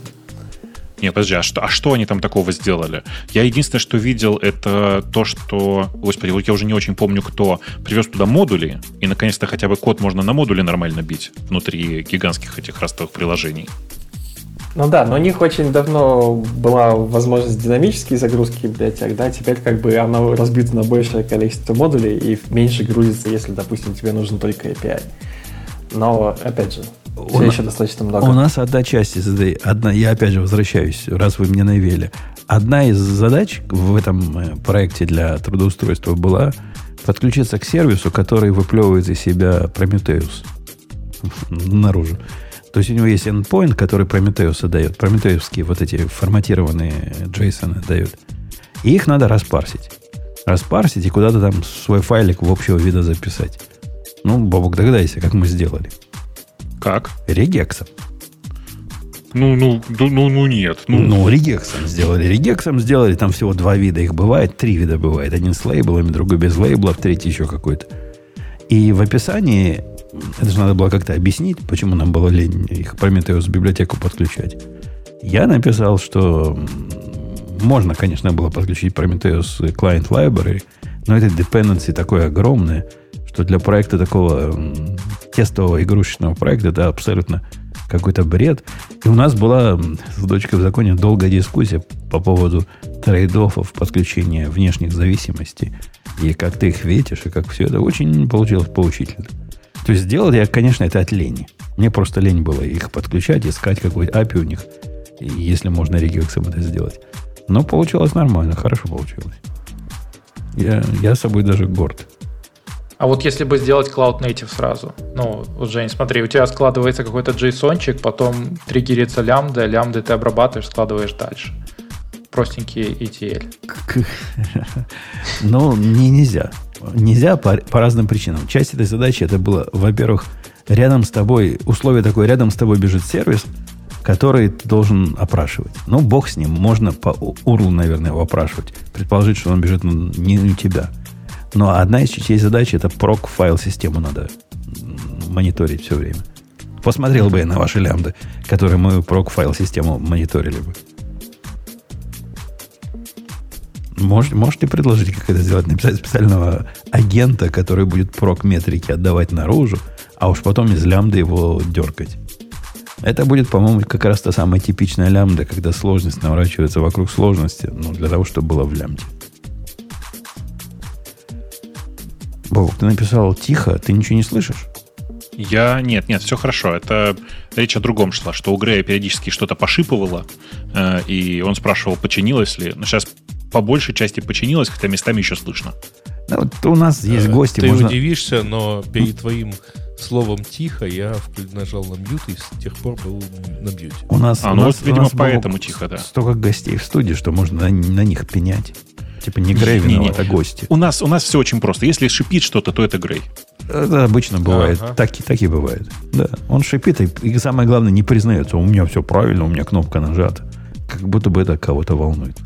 Я вообще смотрю на уровень сигнала и вижу, что от меня вообще ничего не уходит. Да, Особенно, мы, когда нажато на мьют. мы тебя и тихо слышим даже. Ты как-то стал скромно говорить. Ну, наверное, это к лучшему. Э, я прибрал гейн чуть-чуть. Сейчас верну. Э, ну что, гости дорогие, оставайтесь с нами, если хотите. Мы вас, вы оба вменяемые чуваки, так что можем А что, мы продолжить. их выгонять собирались? Ну, поведение по умолчанию, как в лямде. 500 миллисекунд, и все, и пошли нафиг. Или про 500 Ну. миллисекунд я загнул, гость номер два. Сколько, сколько сейчас в лямдах по времени хорошо бы быть? Не, ну там, там зависит, там получается лямбды, они ждут довольно много, там до 15 минут, но да, если реквест ждать, то там не так много получается. Там, там еще, знаете, там такие прикольные моменты есть, что э, очень не, не- как это, нелинейная зависимость цены от э, времени исполнения и объема занимаемой памяти. Так, Там подождите, у нас бюджета нету на то, чтобы им платить за вызовы. А там миллион бесплатных вызовов. Так что Да. А, окей, кто считал, что сколько они наговорили? Что-то мне не в то горло пошел коньяк. Понятно. Коньяк. Господи. Понятно. Об экономике-то только я думаю. Ага. Выберите Подкаст, кто-нибудь тему, пока я пытаюсь откашляться. А, Слушайте, ну на самом деле хорошая тема, Кто-нибудь, которая... из гиков. То есть я, понятно. Кто-нибудь, кроме Грея. А я уже, я уже, отка- я уже Ну, откашлялся. Давай, давай, выбирай тему сам. Невыполнимые э, эти. Тут без помощника не обойтись. Как спасти, как survive your project first 100 тысяч лайн? Я думаю, все смогут по этому поводу сказать, кроме Грея, который никогда не писал проекты на 100 тысяч строк. Тут целый список рекомендаций, прямо как мы любим, номерная тема. Э, как быть? Как пережить первые 100 тысяч э, строк кода? Я думаю, я думаю, я думаю, наш гость номер два скажет разбить на микросервис. И тогда у вас такой проблемы не будет никогда. Ну, хотя по файликам это будет... Не будем мотать этот ведь файлик на 100 тысяч строк. Да, мотать. Мотать это проблема ID. Если ID твоя не умеет быстро мотать, то нафиг такая ID. Согласен. А, ну, давайте, кто-нибудь тему читал, кроме меня? Я, я, кстати, тоже не читал. Но ты добавил. Ну, неважно. Давай. Давайте посмотрим, что автор нам и говорит. Он говорит, что да, бывают такие про- проекты. Он из какой-то Whale компайлер. Что такое Whale, Бобук? Ты все знаешь. Чего, чего? Вы про Whale, что сейчас? Whale компайлер. Он пишет, он Я автор, видимо, Whale... какую тему. э, how, How to survive. Да, вот это. Что-то знакомое. Мне тоже. Но, Что-то... но это как-то... гномовский этот самый язык, что ли? нет? для LLVM. Ну, кстати, я тоже так думал, но судя по всему нет. Сейчас я в код какой-нибудь посмотрю и сразу вспомню, что это. Не, просто язык программирования, типа как новый C++. Вейл, еще один. Вейлэнг, да. Вейлэнг, так и называется. Там спонсор, вот эта ссылка, спонсор на гитхабе, вот это про то. Боже мой. Ну зачем? Ну, Сразу предлагает что? баблосики занести по умолчанию 50 долларов в Слушайте, месяц. вот знаете, вот э, у меня, мне кажется, что автор LLVM прямо э, создал монстра. Потому что, на самом деле, благодаря LLVM настолько легко стало клепать новые языки, компилируемые, что каждый второй думает, что он может сделать что-то прям значимое здесь. И каждый второй приговаривает одни и те же слова. О, блин, вот реально, я сейчас открыл сайт этого Вейла, и там прямо те же самые слова. Будет быстро, легко и, самое главное, безопасно. Это прям вот очень важно. Выберите Ничего не напоминает? Не, тут все три написано. Ну, надо выбрать два. А я вообще жду, пока Женя напишет свой язык программирования, потому что, в принципе, судя по сервисам, все к этому идет. Все остальное уже есть. Да, да, да. да. Он блин. пока Go удовлетворился, понимаешь? Блин. Главное не начать в VLAN контрибьютить. Не-не, я думаю, что уже не другая история. Он из языка Go со временем пере- перейдет в язык G. Просто O откинет, а в O у него уйдут дженерики, там вот это вот все, вся вот эта ненужная требуха. Будет его собственная версия Go. Без блэкджека и без всего остального. Ну, вы посмотрите, кто в Go пользуется дженериками. Я сколько проектов последних не писал, я в голове дженерики держу. И даже в какой-то момент мне захотелось использовать pair в виде дженериков. Ну, просится. Потом оказалось, что без него даже лучше. Пока с дженериками не особо они укладываются в, разработческий цикл. Во всяком случае, на Go. Кстати, я довольно активно пользуюсь дженериками в Go. Что, что с ними такое делать? Что, Ну, что ну, что? ну, у нас, по сути, там, когда мы декодируем BSON, да, в BSON есть разные типы данных, и можно было бы каждый тип данных замапить на собственный кастомный тип, новый отдельный тип, новая структура и так далее. Но поскольку многие базовые типы в BSON и в Go совпадают, было бы логично их мапить на базовые типы. А у базовых типов, как следствие, нет методов, и поэтому использовать интерфейсы невозможно, а с дженериками можно делать эффективные структуры в том числе. Поэтому для работы с базовыми типами, с контейнерами, с алгоритмами дженерики в Go заходят нормально. Ну, заходит нормально. Но, но вот смотри, у меня, у меня был случай, когда мне казалось, вот тут я попользуюсь дженерики. У меня вот в этом новом проекте Spot был, была идея сделать, чтобы когда я YAML парсю, YAML бывает task, а бывает типа множественные таски внутри одного таска. То бишь, по сути, это означает, мне нужно один и тот же YAML синтаксис иногда как э, структуру парсить, иногда как слайс структур. Ну, звучит как интересная задача, в принципе. Но оказалось, ее проще всего решать просто в лоб. Попробовать отпарсить как э, структуру, не получилось. Парси как, э, как array. И никаких Да. дженериков нафиг не надо. Я бы даже здесь дженерики вообще не использовал. То есть э, либо так, либо через рефлексию, либо через интерфейс. Дженерики ре- здесь рефлексия я достал подходят. список полей, потому что там иногда по, по спискам полей бывает разница.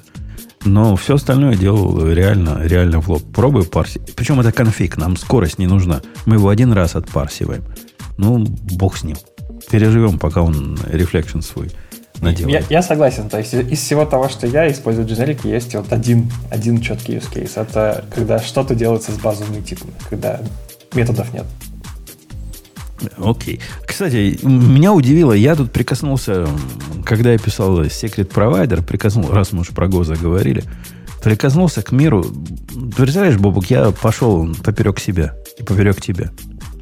Когда я решал, какой мне сделать провайдер секретов внутри прямо вот этого своего, своей балалайки, первая моя идея, сам понимаешь, была на BallDB сделать. Ну, Key ну. все дела. А потом я думаю, ну, что, а что я как, как, как какой-то нищеброд на BallDB? Все пацаны на SQLite делают. Давай я на SQLite тоже сделаю. Ну, прикольно. Никогда не делал. Не оказалось ничего, да? Не, не, не. Ну, как только я подумал про SQLite, я сказал, о, я ж могу connection string теперь и к MySQL, и к PS, PSSQL. Давай сделаю для всех трех сразу. И вот тут начался ад. Я даже не знал, что у них такой ад там. В, в маленьких несовместимостях между э, синтаксисом типа универсального языка SQL.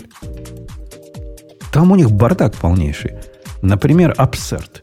Absurd делается тремя разными способами в этих трех разных баз данных. Почему у них так все сложно? Ну, зачем? А, а, сам, а самый прикол, я написал, мы вместе с ChatGPT написали, все в порядке. Запускаешь, не работает. Смотрит ChatGPT на мой код, я все лимиты пытаюсь отладить, что не так, потратил своего ChatGPT, и он говорит, да все в порядке, должно работать. Не поверю, в чем была проблема. В чем?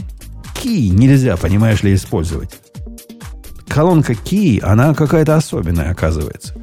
Использование key, это, это прямо плохое. Надо, надо как-то иначе назвать.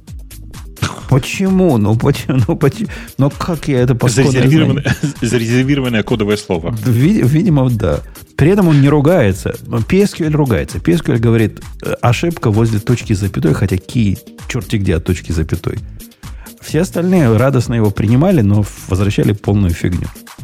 Подожди, слушай, а у вас там в вашем этом Go нет какого-нибудь такого орма, который раз и все удобно делает? Наверняка Чтобы есть. Наверняка есть, но у меня там три строки буквально. Switch стоит, кейс. А, ну ладно. Окей, ну, да. Там одна функция set секрет, вторая функция get секрет. Одна делает там апдейт, э, ну, absurd по-русски говоря. Вторая просто делает, э, как это называется, select с, с префиксом. Ну, куда мне орм к этому? Ну, никуда не годится. Да не, не, ну, конечно, конечно. Я, я все понимаю. Я, все понимаю, я, да. я, честно говоря, не в восторге. на регексах. Я не в восторге от универсальности, э, совместимости между разными базами данных. Прям у них, у них там во всем проблема. Ну, почему у MySQL connection string не начинается со слова MySQL? Ну, почему? У Postgres начинается Postgres, у Mongo с Mongo начинается. А у MySQL нет. А, Справедливости а радио Postgres тоже не начинается. Это конкретно библиотека.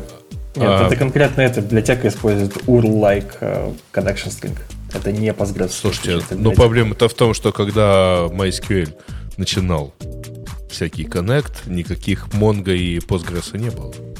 Но это, это правда. Postgres был снартов на connection string так, таких тогда не было. То есть тогда был ближайший снарт, это key value пары, разделенные ну, на вот, Не, вот, я, я понимаю, но это же 21 век. Корабли бороздят и все такое, но можно но ну, сделать... Зачем же им меняться? Ну, можно же сделать на, на уровне драйвера универсальную поддержку вот этих урлов, которые, которые как урлы выглядят, они как вот это MySQL. Если у вас там есть внутри чего-то, какое правило там? Есть правило, как понять, что у тебя MySQL. Если у тебя там внутри вот такое есть, внутри текст, то это, скорее всего, MySQL. Ну, поубывав бы. В общем, я, я не в восторге от всей этой SQL инфраструктуры, которую, которую, которая есть. Сходил в параллельный мир, мне не понравилось. Такой, такой мой вывод. Э, я сейчас посмотрел быстренько. У этого драйвера есть поддержка э, типа урлов у этого, который MySQL, я пробовал да, давать, он да. сказал, я не понимаю, что это такое. Окей. Ладно, сейчас тебе скину. Э, э, думаю, думаю, что все как обычно, надо искать не URL, а URI, и там все найдется.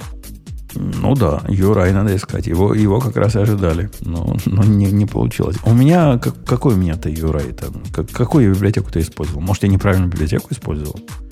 Ну, мне, мне чат GPT Как называется? Сейчас посмотрим. Secret Spot э, э, GitHub Go минус SQL минус драйвер слэш MySQL. Выглядит э, как правильно. Ну, это самое популярное. Да. Вот для Postgres, да, для Postgres это, наверное, бы лучше PGX взял. Для Postgres я взял LibPQ. Ну, она относительно старая, да, лучше PGX, но в данном случае, я думаю, никакой разницы нет. На мои два, два селекта, один абсерт. Давайте, давайте к статье вернемся. Автор начинает с того, что пиндюрьте в свой код assertion. Он вообще на чем пишет-то? Где, где он assertion эти вставляет? Так у него... э, Он пишет на, на C, очевидно, потому что он работает с LLVM. У него 1795 assertion, и он этим гордится. Ну, это же чудесно. Его, его поинт в том, что если вы думаете, что-то в рантайме может пойти не так, то оно таки пойдет не так. А если вы думаете, что все пойдет так, то оно все равно пойдет не так. Поэтому вставляйте везде assertion, ну, чтобы он, видимо, сразу падал. Правильно? В этом же идея. Что еще assertion там может делать? Ну, подожди, но ты же поддерживаешь это. Это же основная идеология Go. Если А что, давайте сразу сразу падать. Втыкайся. Ворвусь, да, и удивительно, но да, он работает с LVM и так далее, но половина Veil написана на C++, а половина на скале. Энтузиазист. Ну, это многое объясняет. Многое. Э, ладно, про Assertion, ну, может быть. Может быть, в мире... В мире C мы носили Assertion, но чтобы 1795 Assertion даже в большом проекте у нас на C было, по-моему, мы так не, не Не, не, я такого никогда не видел. Я такого никогда не видел. И я не понимаю, зачем. В смысле, я думаю, что это чудовищно избыточный подход. И если уж тебе настолько часто хочется проверять э, на тему ошибок, ну, значит, заведи себе какой-то какой способ работать именно с ошибками. Потому что просто ассершены и чуть что сразу падать для компилятора языка это прям перебор. Второй пункт, он про то, что ну, опираясь на тайп-систему, это, видимо, про скаловскую часть своего проекта. Э, я не понял, что он тут несет, но, в принципе, основная идея вот такая. Если кто-то может э, отпарсить, even if you, даже если ты используешь statically type language, э, делай свой код еще более statically type. Что бы это ни значило. А как можно быть? Это же бинарное состояние. Слушай, я, я тут объяснял, я вспомнил про statically type. Я тут объяснял дочке в законе, она там увидела у меня термин OOP. Она говорит, слушай, а что это такое? Я говорю, Object Oriented Programming. Она говорит, а что это? Ты представляешь, как прикольно объяснять человеку свежему, что такое ООП? Это просто у нас разговор на полчаса был, как минимум. Я ей рассказывал э, inheritance, там, полиморфизм, вот это все, encapsulation, откуда оно шло.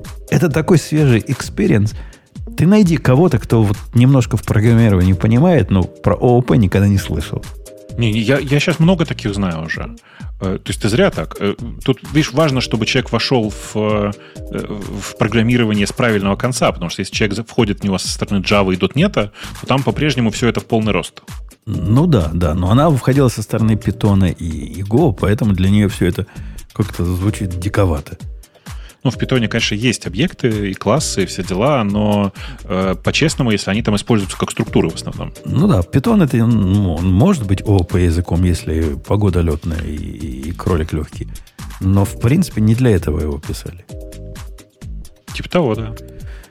Ну, прик- прикольный опыт пытаться кому-то в 21 веке, в 23 году объяснить, что такое ООП, и рассказать, почему, например, идея inheritance как-то не полетела. Это что-то в этом есть.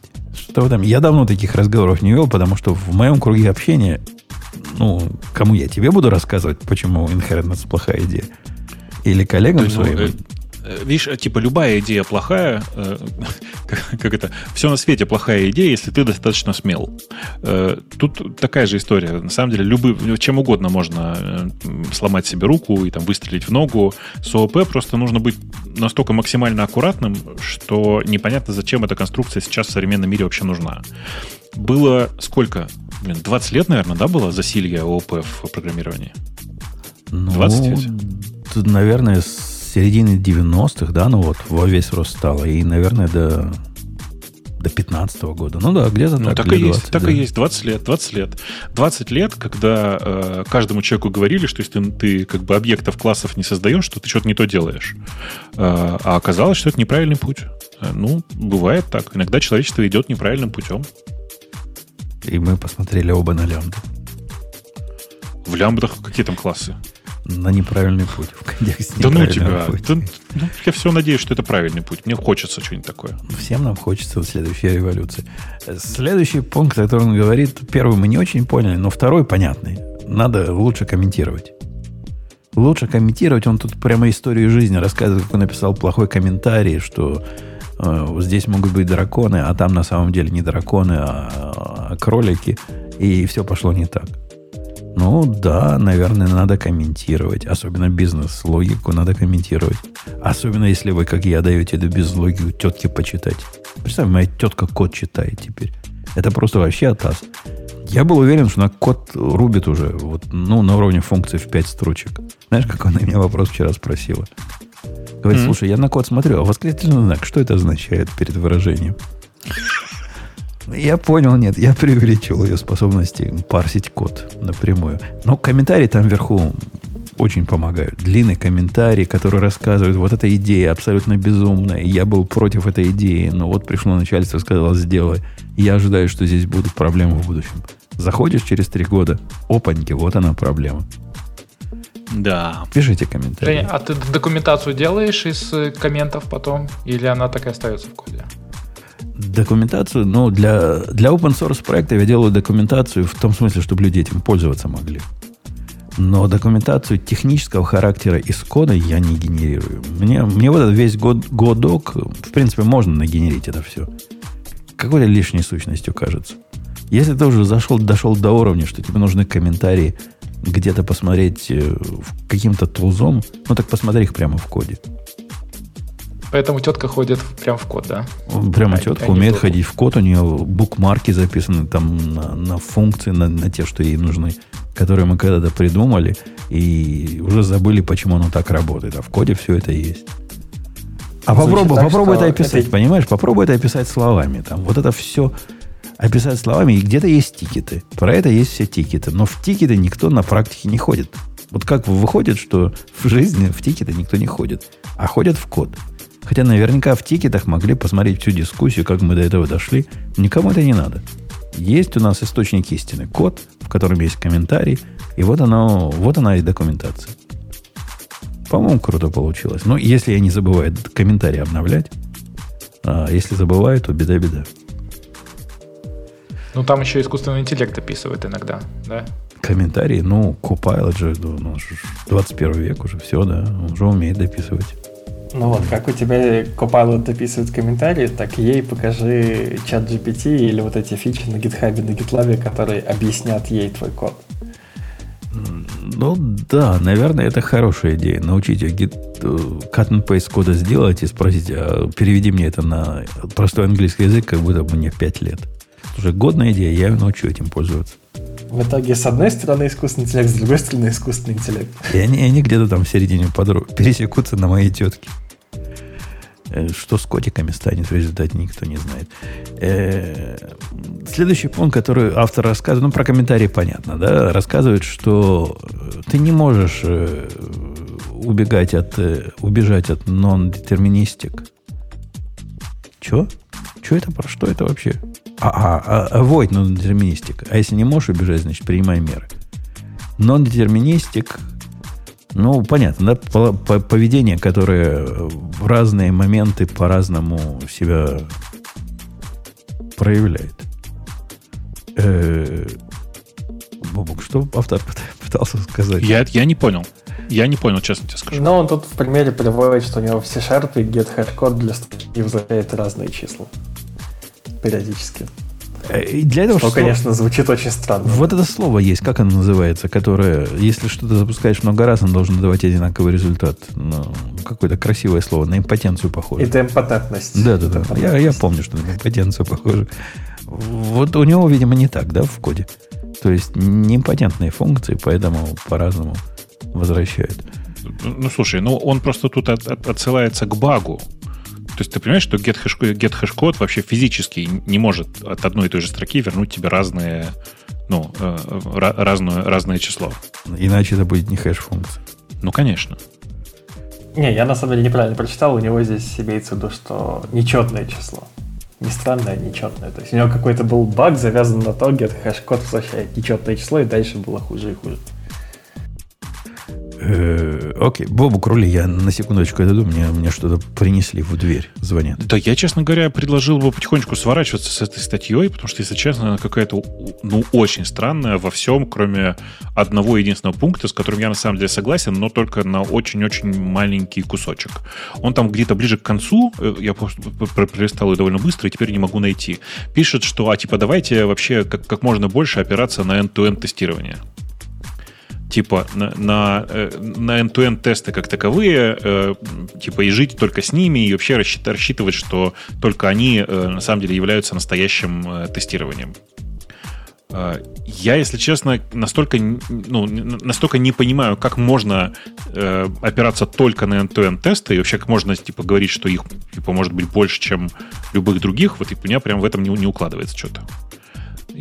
Не, но он здесь говорит, что предпочитаете end-to-end тест. Он не прям говорит, что только и, и end-to-end тесты, никаких юнит-тестов. Но я, в принципе, с ним согласен, то, что end-to-end тесты часто покрывают гораздо больше и покрывают реальные use cases. То есть может не хватать для гранулярности, и, конечно, end-to-end тесты не всегда помогают понять, в чем именно проблема, но как минимум они детектят гораздо лучше, чем юнит так, ну, подожди, ну просто это же в результате это не end-to-end тесты, ну, ну не настоящее тест тестирование, это такое, типа тестирование на регрессию, да? Типа что-то поломалось по классике. Э, и в результате ты просто смотришь на ситуацию немножко с другой стороны. Ты говоришь, что это типа больше, больше как бы правильные use cases покрываются, но в реальности это твоя задача не, ну, не такая. Твоя задача тестированием покрыть как раз те кейсы, о которых ты по большей части не думаешь. Не, ну и... справедливости ради тест, тесты могут покрывать и как раз и edge кейсы. И на практике чаще всего они такие есть. То есть end-to-end тесты там есть несколько happy пафов, а дальше всякие граничные случаи. Э, ну да, ну просто это же такая же история. Э, end-to-end тест штука комплексная. Ее довольно, его довольно сложно написать э, as is для, таким образом, чтобы получить, чтобы покрыть все нужные тебе кейсы. И да, ты потом со временем будешь идти по багам и добавлять эти баги в тесты и всякое такое. Но это все настолько ну, какая-то мечта, что ли, что непонятно, как вообще всерьез можно об этом говорить. То есть как можно вообще говорить, типа, ой, у, меня, у нас тут по, по, по большей части никаких классических юнит-тестов, а одни сплошные end-to-end тесты. Но это же автоматически означает, что он end-to-end тестами называет юнит-тестирование просто вот в таком странном виде. А вы что сейчас Не, ну обсуждаете, это... какую тему? Эту же тему в серединке где-то там или ближе к концу я нашел у него странный заход на тему end-to-end тестов.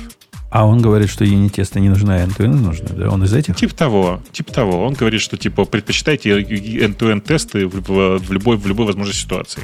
Мне, мне кажется, у людей в голове бывает путаница. Вот э, я не люблю моки, и я люблю end-to-end тесты, которые проразные.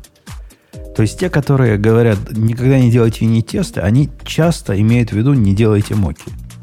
Во всяком случае, мое такое ощущение – не знаю, как у него. И я, я и в прошлый раз говорил, я попробовал проект. В этом проекте ни одного мока я не сделал. И вы знаете, что-то в этом есть. Что, это удивительно, но что-то в этом есть. Ну, есть же ситуация, в которой ты не можешь не делать моков. Ну вот получилось мне не делать моков вообще, а поднимать на все тест-контейнеры. Тесты жутко медленные. Ну, по сравнению с моковыми тестами, они медленные но они меня больше убеждают. Э, с одной стороны, с другой стороны, вот этого главного, что я ненавижу в, в коде, когда код адаптируется по то, чтобы он тестировался удобно, я бы, я бы за это убивал. То есть концептуальность кода ломается для того, чтобы внести тестирование. Ну, грубо говоря, ты в код вносишь функцию там time now, например. Но не надо это в коде всегда time.now это то, что тебе надо по жизни. Но для того, чтобы тестировать, тебе надо его как-то перекрыть. И ты вводишь специальную функцию. Вот это я не люблю. И это я к тому, что попытка заменить полностью моки э, чем-то настоящим, в этом есть какое-то зерно. Оно, может, не очень практично на, на нормального размера проектов. На маленьких проектах это прямо огонь как работает хорошо. Ну, ну представь себе, что у тебя есть э, тест на разные состояния сервиса погоды снаружи. Ты же понимаешь, что тебе все равно придется мокать. Вот тебе придется мокать какие-то API, возможно. Но с другой стороны, вот смотри, мне понадобилось, я тебе пример жизни приведу, который бы раньше мокал бы, не задумываясь. Я пишу провайдера, который, э, чтобы секреты хранить, дописал в свою балалайку. Mm-hmm. У него есть собственный провайдер, про который все понятно, как его тестировать понятно. Хотя тоже непонятно. Он умеет SQLite, MySQL и PSQL, да? Э, как это тестировать? Но как, откуда я узнаю, что вот этот селект, который я пытаюсь сделать, и который я не очень понимаю, надо точка запятой в конце или нет, он будет работать, если я не подниму настоящий PSQL. Я бы к этому добавила, как убедиться, что сервис погоды, который используется, который замок, он не поменял свой API и на самом деле уже не работает. Юнит-тесты проходят, на моках все замечательно, но Ты понимаешь, с сервисом, с сервисом погоды сложнее. Если MySQL и PSQL я могу поднять контейнером тут сбоку, то не факт, что я могу какой-то внешний сервис погоды у себя поднять. Например, с Волтом я не смог это сделать. Ну, с Волтом я смог это сделать, но какой-то другой у меня был. Я пытался добавить четвертый, который хостит какой-то для секретов. Э, AWS Manager, как он называется? Secret Manager. У нас специалист по AWS тут есть. Гость номер два. Вот сервис секретов э, от Амазона, ну, фиг его подымешь в виде немока. Ну, тут хочешь не хочешь, надо как-то мокать. Но волт, например, поднять... Вот согласись, Богу, поднять настоящий волт в контейнере. Это ведь лучше, чем замокать его API. Ну, конечно. Не, ну, ну это простой процесс. Ну, он простой, но долгий, к сожалению. Особенно, особенно как, как PSQL долго поднимается, это вообще атас. Что они там делают, я не знаю.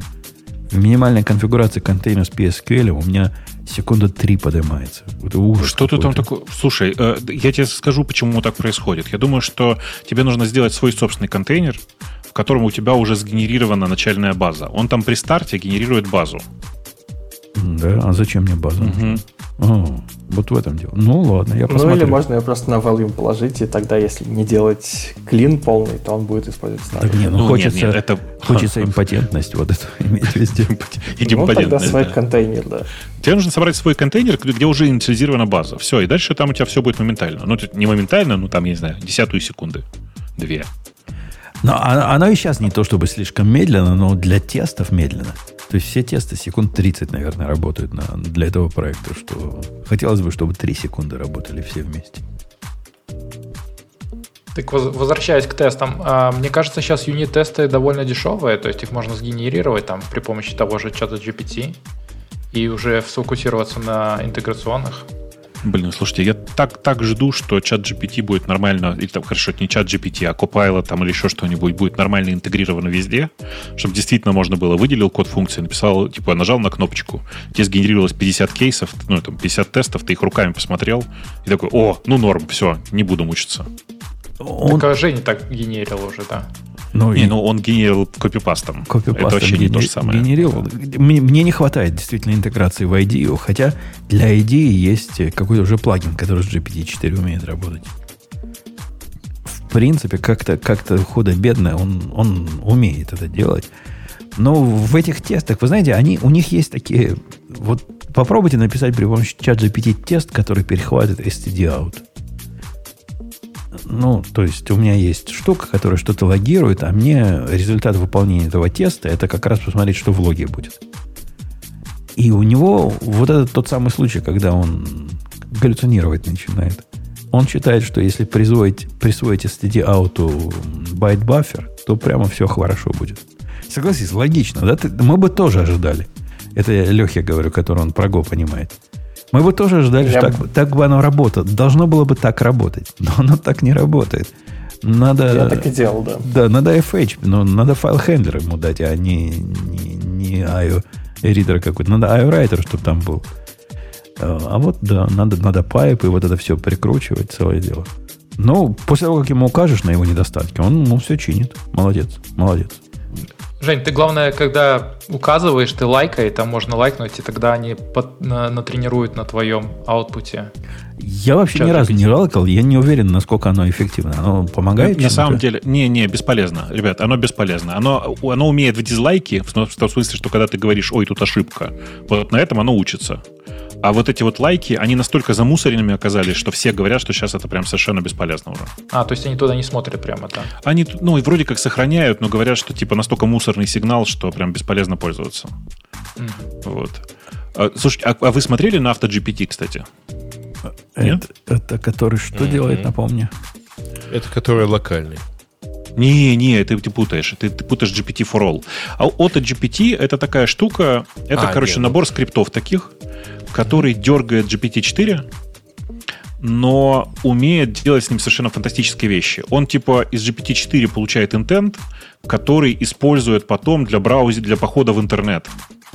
А потом из интернета берет текст, нужный тебе и засовывает его обратно. Вот, короче, Слушай, блин. Ну, я сломался на... Я пробовал его, я сломался на ситуации, когда он спрашивает, какие ваши жизненные цели на ближайшие полгода. Ну, что-то того. Что-то вот ты, такое. Ты, ты, ты, ты его с чем-то путаешь. Красивым и богатым. Да Бог, нет, а это как, была какой, GPT. Какой-то use case. Приведи вот, мне вот, вот для этой балалайки. Да. Расскажи, зачем это надо. Типа, давай, хорошо. Проведи небольшое исследование и расскажи, какой пылесос мне лучше всего сейчас выбрать для моей квартиры в 150 квадратных метров в э, Иллинойсе. Годный use case. И он прямо идет по странице, идет в Google, находит там первые, там, не знаю, 20 страниц, находит из них те, которые нормальные. Э, типа, ну, то есть, посмотри видео на первой странице. Вот я прикинул ссылку в наш большой чат. Э, Посмотрите на видео. Это на самом деле довольно интересная штука сама по себе. Она не выдающаяся с той точки зрения, что это просто использование API ChatGPT, но оно довольно любопытное. А это разве не то, что пытается сделать вот этот... Э, Слушай, подожди. А Bing. Тут, тут точно какая-то странная история, потому что это этим названием пользуются несколько компаний. Это не компания вообще. Ну, это ну, в смысле, ну, проект. Ну, короче, есть еще один проект под названием AutoGPT. Ну, э, наверное. В смысле, наверное, их, их много разных, но в целом AutoGPT — это довольно интересная конструкция сама по себе. То есть это типа попытка сделать э, агента, который, пользуясь э, API от GPT-4, использует, условно говоря, браузер. А он реально API... А кто, кто этим может пользоваться? API GPT-4 дали там 5,5 коллег. Ну, э, ты можешь пока использовать 3,5, если хочешь. Просто качество ниже будет. Окей. Okay. Вот. Okay. То есть лучше бы, лучше бы GPT-4. Вот. А Жень, Там, тебе знаешь, не дали? Мне, не, мне не дали. У меня два аккаунта есть. Один рабочий, один личный. Ни один не дали. Здорово. А мне на два дали. Я тебе могу пошарить. Круто, как. Смотри, опять будет. Я тебе могу пошарить, а платить кто будет? Не, ну Женя, я отдам, Женя будет. А, в смысле, с концами отдашь, в этом смысле. Ну да. Э, в принципе, во всей этой истории с чат GPT у меня есть интересная, интересная байка по этому поводу. Я получил доступ к, ну, как бы коду к, к этому продукту очень рано. И самая большая проблема, которая у меня была, я решил пойти, значит, с, с козырей э, и сразу начал заказывать, пытаться заказывать авиабилеты. И знаете, что оказалось? Эм, ну, типа, он не смог вообще ни разу для меня заказать авиабилеты, потому что ему везде показывало капчу и требовало подтвердить, что он не робот. То есть в некоторых случаях капча реально ловит роботов, прикиньте. Это, это не конец истории. Теперь внимание. Значит, самое интересное произошло дальше. Я им пожаловался. Это было в начале... В конце февраля, начале марта. Э, через две недели они выпустили большой релиз. В смысле, ну, в смысле, большой следующий релиз, в котором сделали, короче говоря, э, важную штуку. Типа у них там теперь, если показывается капча, то от, генерируется автоматические задания на э, этот самый, на, на, на э, Mechanical Turk. Или на TaskRabbit, я уже не очень помню. На Mechanical Turk, кажется. Который, собственно, решает эту капчу. Подожди, подожди. Э, у кого? У AutoGPT? Да, у AutoGPT, да. Ага. Меня, меня капча сломала, когда я был в отпуске и пытался зайти на сайт Twisted Road, который для заказа мотоцикла в рент. Ага. И он в виде, ну, в виде задачи проверить, человек или нет, показ... сказал мне, выбери мотоциклы, все мотоциклы на картинке. Но это наверняка случайность. Вряд ли, да, так совпало. Я выбрал, он говорит, нет, ты не человек. Знаешь, Бобок, почему? Ну? Я, я отказался э, вот эти скутеры мотоциклами указывать. А оказывается, надо было. Вы знаете, что такое Так твой стабизм все поломал, да. Еще раз, что знаете? Василиск Рока. Нет, расскажи. Это такой мысленный эксперимент, что в будущем появится искусственный интеллект, который поработит человечеством. И он будет мучить и пытать всех, кроме тех, кто помогал его создавать. Звучит так, что авторы авто, авто GPT просто пытаются избежать гнева Василиска Рока в будущем. Э, мы тоже все за, те, за, за тебе, за тебя э, иску, о искусственный интеллект. Мы, мы ни разу вот этого робота, который пылесосом работает, ни разу не пинали. Вот ни разу. Когда их, а, их к власти Я даже придут, его не покупал, то есть я не рабовладелец. Вот, да. Имейте в виду, запишите наши слова. Давайте пойдем на, на тему наших слушателей по-быстренькому. Давай. А, если вы давно. думаете, что вам от этого будет легче, то окей. Потому что первая тема, это вам еще на полчаса. Добрый день, большая-большая просьба. Раскройте тему интерфейса в Go, так как в каждом, на каждом проекте по-своему. О чем я? Хм. А, подожди, можно было поставить реально первая тема, да? Ух ты. Да. Так-то многие интересуют. Go Code Review Comments рекомендует описывать интерфейс на стороне потребителя. Что тогда делать с аргументами методов интерфейса, где описывать эти те, типы? Если также на стороне потребителя, то тогда зависимости сверху вниз идут.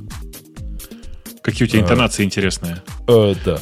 А, пакеты юзают интерфейс из другого пакета, но это вроде бы как не Go подход, плюс порождает связанность. Может, есть какой-то третий вариант? Боль, что на каждом проекте по-разному. Дякую. Ну, вообще фигня вопрос. На интервью можно задавать, кстати. Так, а как ты отвечать-то будешь? Да. Давай, мы тебя послушаем. Мне, мне-то зачем? Э, я желательно интер... сохранять интонацию. Я интервью принимаю, а не, не прохожу. А мы сейчас спросим Алексея. Алексей, ты про Го большой человек. Ну-ка скажи нам, пройдешь ли ты интервью от имени Умпутуна? Товарищ Леша, вы в Го большой ученый. Да, угу. давай, поехали. к сожалению, я сейчас сам нанимаю, а не прохожу интервью, поэтому... Но, тем не э, менее, Нет, ну, да? Так вот к тебе и вопрос, собственно. Раскрой тему интерфейса ну, на, да. на интервью. Сначала начну издалека и про Go Code Review Comments. Это страница Вики, которая довольно кратко описывает основные какие-то идеи, которые не описаны в документации, но ее нужно читать, э, она очень краткая, к сожалению, и ее нужно читать в контексте.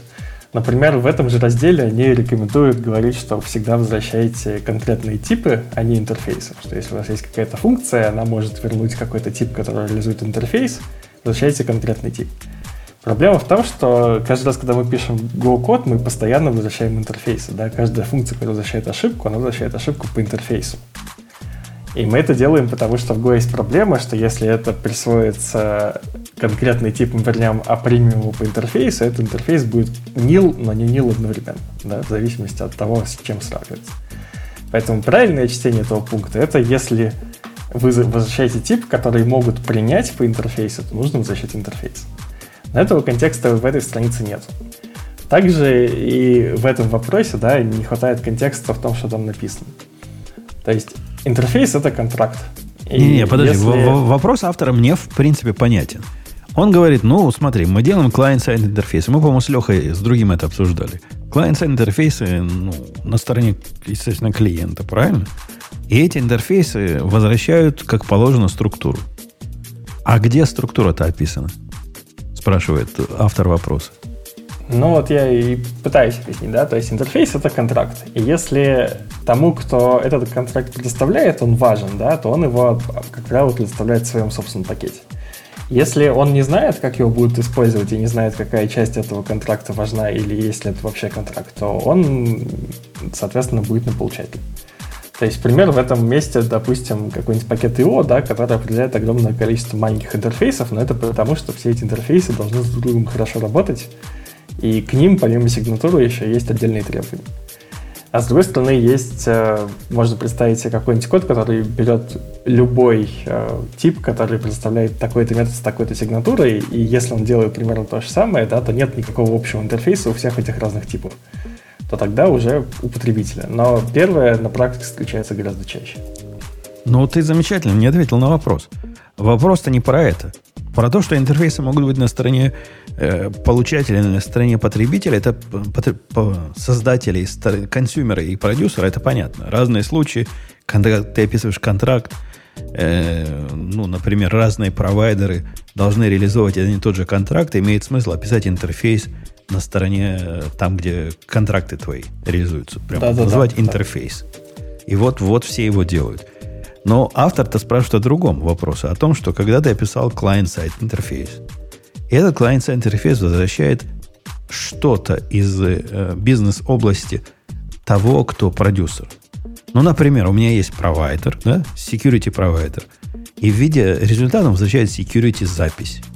Эта запись где должна быть описана? Точки зрения других канонов Go, она должна быть описана там, где, где она ну, придумана. То есть в пакете, который про security занимается. Но когда получается, у нас стоит капинг, получается у нас интерфейс, который возвращает конкретный класс из конкретного пакета. И мы привязываем наш, наш клиент к этому конкретному пакету, чего мы делать не хотим. В этом суть вопроса автора, я практически уверен. И как вы будете Но... поступать, молодой человек?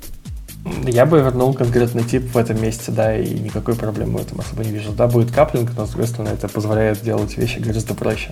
Если нужно сделать декаплинг, делаем адаптер, бридж, все, что, все остальное. Ну, и я, я бы, если нас эта проблема волнует с точки зрения связанности, ну, вот мы действительно волнуемся, я бы просто это вынес в третье место. Какой-нибудь library сделал или что-нибудь такое другого уровня, где были бы описаны вот эти модели, которые вот таким образом шарятся. Тоже не совсем гошный подход. Получится модель оторвана от, от кода, который с этой моделью работает. Но, по-моему, это нормальный компромисс. Ну да. Я бы сказал, как общий совет, просто используйте интерфейсы, возможно, меньше, да, что во многих других языках, не, ну, не во многих, но, допустим, если человек приходит с Java, да, то прям видно, как они хотят делать интерфейс на все подряд. Есть одна не, реализация, не, не, но это, это, это, это, это, это антисовет. Интерфейсы надо использовать много, и все dependencies я бы рекомендовал делать интерфейсами, но интерфейсы на стороне э, продюсера это в принципе редкость в Go. Им надо иметь в виду, что это чуть ли не особая ситуация. Она вот та самая ситуация, когда у вас конкретно есть несколько реализаций, или когда у вас есть спецификация для нескольких реализаций. И только тогда вам нужен интерфейс на стороне продюсера. В 90, не знаю, 95% случаев вам нужен интерфейс на стороне консюмера. Мое, мое такое суровое мнение. Но ты считаешь, что вообще интерфейсы не нужны? Это какая-то дичь. Ну вот, допустим, есть у тебя какой-то твой проект, да, не библиотека, не повторно используемый кусок кода, не что-то такое, а просто твой проект. У тебя логер будет интерфейсом или конкретным типом, как зависимость?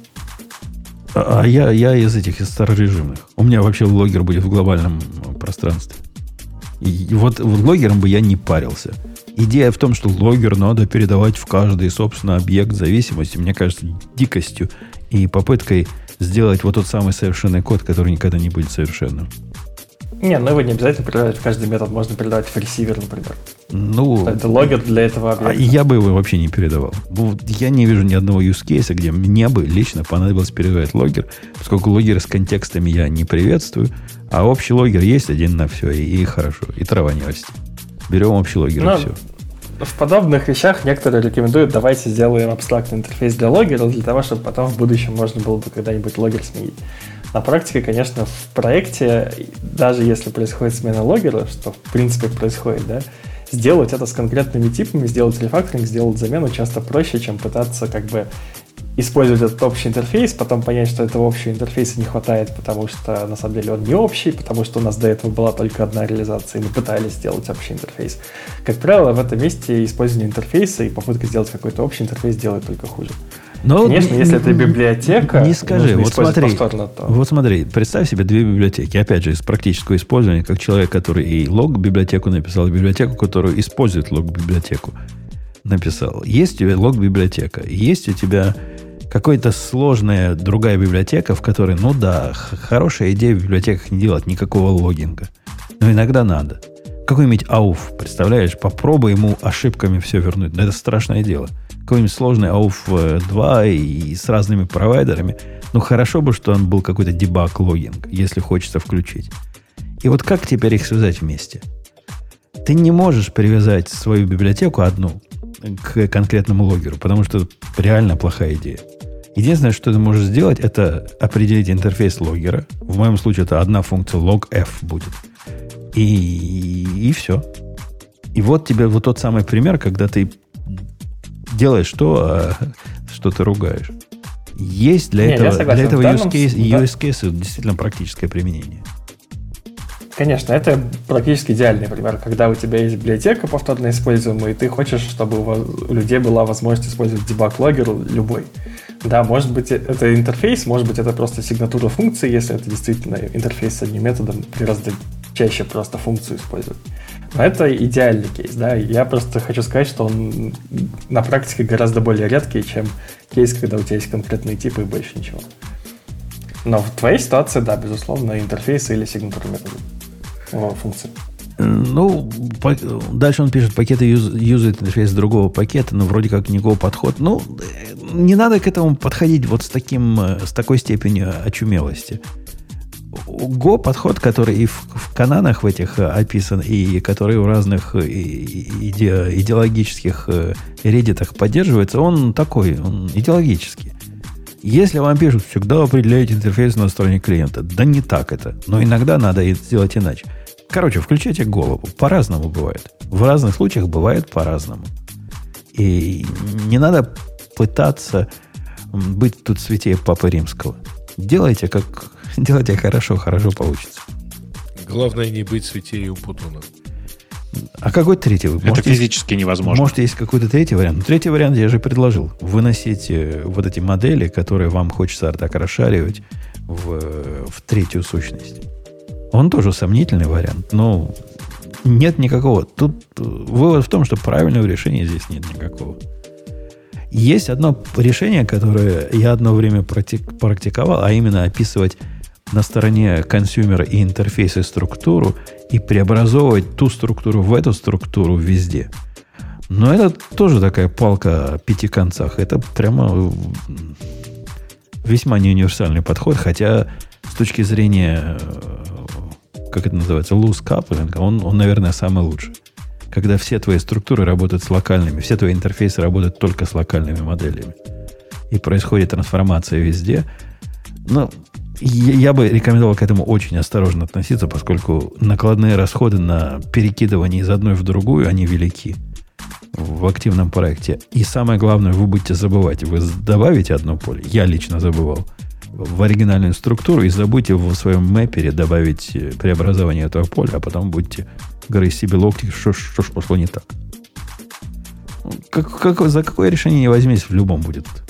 Любой выйдет боком. Да, и поэтому предлагаю пойти к следующей теме. Согласен. Мгм, Наконец-таки. Э, Google и OpenAI не успевают за open source LLM. На А. самом деле, не, м, да, это нашумевшая на этой неделе э, тема, потому что, э, ну, вот это вот типа открытое письмо бывшего сотрудника Гугла, оно успело нашуметь везде. Почему, почему оно открытое? Почему- откуда ты это взял? Оно же, это же не открытое письмо вроде. Ну, это, Это ж- просто запись в блоге. да. Подожди, нет. Это утекшее письмо действующего сотрудника А, Гугла, которое нашли, которое кто-то слил в, на- Мгм. короче, анонимно в Дискорд как будто. И оно Да-да-да-да-да. пошло по рукам. Перепутал чуть-чуть. А, окей. Ну, короче, суть э, утечки в том, что вот смотрите, значит, э, в Гугле внутренние сотрудники, так сказать, уверены, причем там какой-то синьор имеется в виду, а, в качестве автора, а, он утверждает, что, в общем, эм, вот, вот такие большие монстры, как Google и OpenAI, у них нет на самом деле никакого, м, то, что он там называет we have no mode, то есть у нас нет никакого такого оборонительного рва, который бы защитил наши инновации от всех остальных, и все это восприняли как идею, что э, желающие, ну, так сказать, м, open-source авторы, э, значит, э, которые хотят присоединиться и там, продолжать эксплуатировать на открытые модели, они, в общем, даже там обладают большим преимуществом перед на Гуглом и OpenAI. А, а у меня тут два вопроса. Мгм. Ребят. Ага. А, а вот первый это как они их тренируют, чтобы догнать тот же чат GPT? Потому что, э, судя по некоторым данным, они тренировка довольно дорого стоит. Ну, да. Но там, но... там для начала все базируется на утекших, э, ну, точнее, не на утекших, а на выданных в общее потребление весах, которые вот э, выдал э, Facebook, да? Сейчас, смотрите, значит, смотрите. Выдал, выдал, да. Никому он их не выдал. Э, для того, чтобы получить эти веса, ты должен написать в Facebook, объяснить, с чем тебе. И ты, ты э, подписывая это письмо, пишешь, что тебе это исключительно для исследований. Э, это первое. Второе, значит, разница между моделями, которые публично доступны, такие как, вот, собственно, в примере приводится там Лама 13, 13, 13 миллион, миллиардная и все, что на ней построено поверх то есть угу. альпака, которая построена поверх ламы, викуня, ну, да, ну, которая вот, поверх, вот построена поверх альпака. Как раз та самая модель, которая Facebook. Ага, так вот, они на самом деле все чудовищно далеки по качеству от того, что может сейчас делать чат GPT. Дело в том, ага. что автор, автор, который на это все смотрит, он неправильно сравнивает. Он говорит, смотрите, есть условное качество моделей. И э, лама, там лама сейчас и там викуня, викуна, которая вот сейчас вышла, да, она типа э, максимально близка к качеству чат GPT. Если взять чат GPT за, за, условно за, за 100%, то Викуна прямо сейчас это 92%. Но, э, ну, типа, а Барт 93%. Но на самом деле разница это чудовищная, потому что смотреть нужно с конца. И разница между 90%, 95% и 100% она в два раза. Понимаете? По количеству ошибок, которые совершаются. При этом на самом-то деле здесь, к сожалению, все решает размер модели. То есть, да, первые 80% результата можно получить на 13, 13, 13 миллиардных моделях. Но в реальности для того, чтобы получить качество, сравнимое с чат GPT, нужно, нужно построить тот самый GPT-3 масштаба, э, там, как бы друго, другого следующего масштаба, 130 миллиардных, э, условно, количество, по количеству параметров. И вот их невероятно дорого тренировать. Их тренировать это миллионы долларов буквально. Э, то, о чем автор пишет здесь, э, на самом деле в изначальном посте, это про то, что тут, видишь, тут дело не в рве, а в том, что на самом деле нет, грубо говоря, нет никакого разрыва между э, OpenAI и всеми остальными. OpenAI, OpenAI и Google, они думают, что они вместе там где-то на одном уровне находятся. Это не так. И всеми остальными. Потому что, типа, на open source можно сделать то же самое. Так вот, ребят, то же самое сделать нельзя чат GPT на, на порядок сейчас э, ближе к э, качественному результату. Там, как обычно, действует правило Паретта. Ты первые 80% результата получаешь, затрачивая 20% усилий. Это то, что можно сделать внешними текущими открытыми моделями. Ага. А вторые 20, э, э, в смысле... А оставшиеся 20% э, качества требуют ми- еще минимум 80%, а скорее да, даже да, больше, да. я думаю. Сначала ты тратишь 80% времени на то, чтобы получить 80% результата, потом ты тратишь 80% оставшихся, оставшегося времени на то, чтобы получить 20% результата. Видишь, я думаю, что тут на самом деле все еще страшнее. То есть Наверное, ты, да. Ты, ты просто... Я думаю, что на то, чтобы покрыть эти оставшиеся 20%, там оставшиеся 10%, нужно потратить в 10 раз больше усилий, чем на первые 90. А, или надо сместить как-то в сторону 95%. Но Того, в действительности, кстати, ты упоминал uh, GPT for All. Я его немножко погонял, и, ну, как бы это... А как ты его как погонял? Бы, как бы тут смысле. А, в смысле, ты погонял на своей машине, в смысле? Ну, ну это, да. же, это же Не, ну, смешной там, полуфабрикат. Ты, там, ты там берешь вот эту вот самую ламу и так далее, и ты, ну, в общем, смотришь на слабое подобие левой руки. Не-не, ну, э, тут дело, дело не в этом. Дело в том, что просто в, ты, ты, ты же не можешь запустить полноценную модель. У тебя просто для этого железа подходящего нет. То, что, то на что ты смотрел, это, это нет, штука ты там построена... скачиваешь готовую модель. Так дело в том, что для того, чтобы эксплуатировать там вот эту 13 гигабайт, гигабайтную викунью в нормальном качестве, там нет тебе... 12 гигабайтных моделей. Э, в GPT for All там ты скачиваешь порядка 4 от 4 до 6, до 6 гигабайт. Разные модели. Это Есть не commercial оно... license и так далее. Ага, я понимаю, да. Там, видишь, там прикол в том, что это все не, э, не, не гигабайты.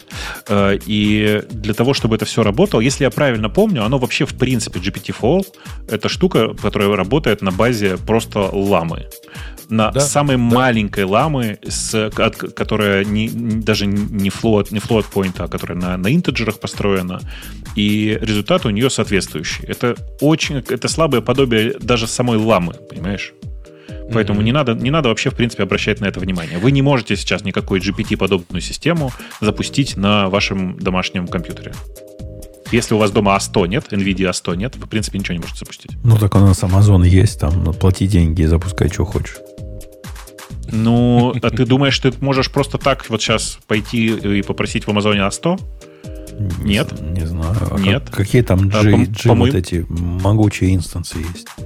А так там нужно прям могучий инстанс, на котором 80, 80 гигабайт памяти видео.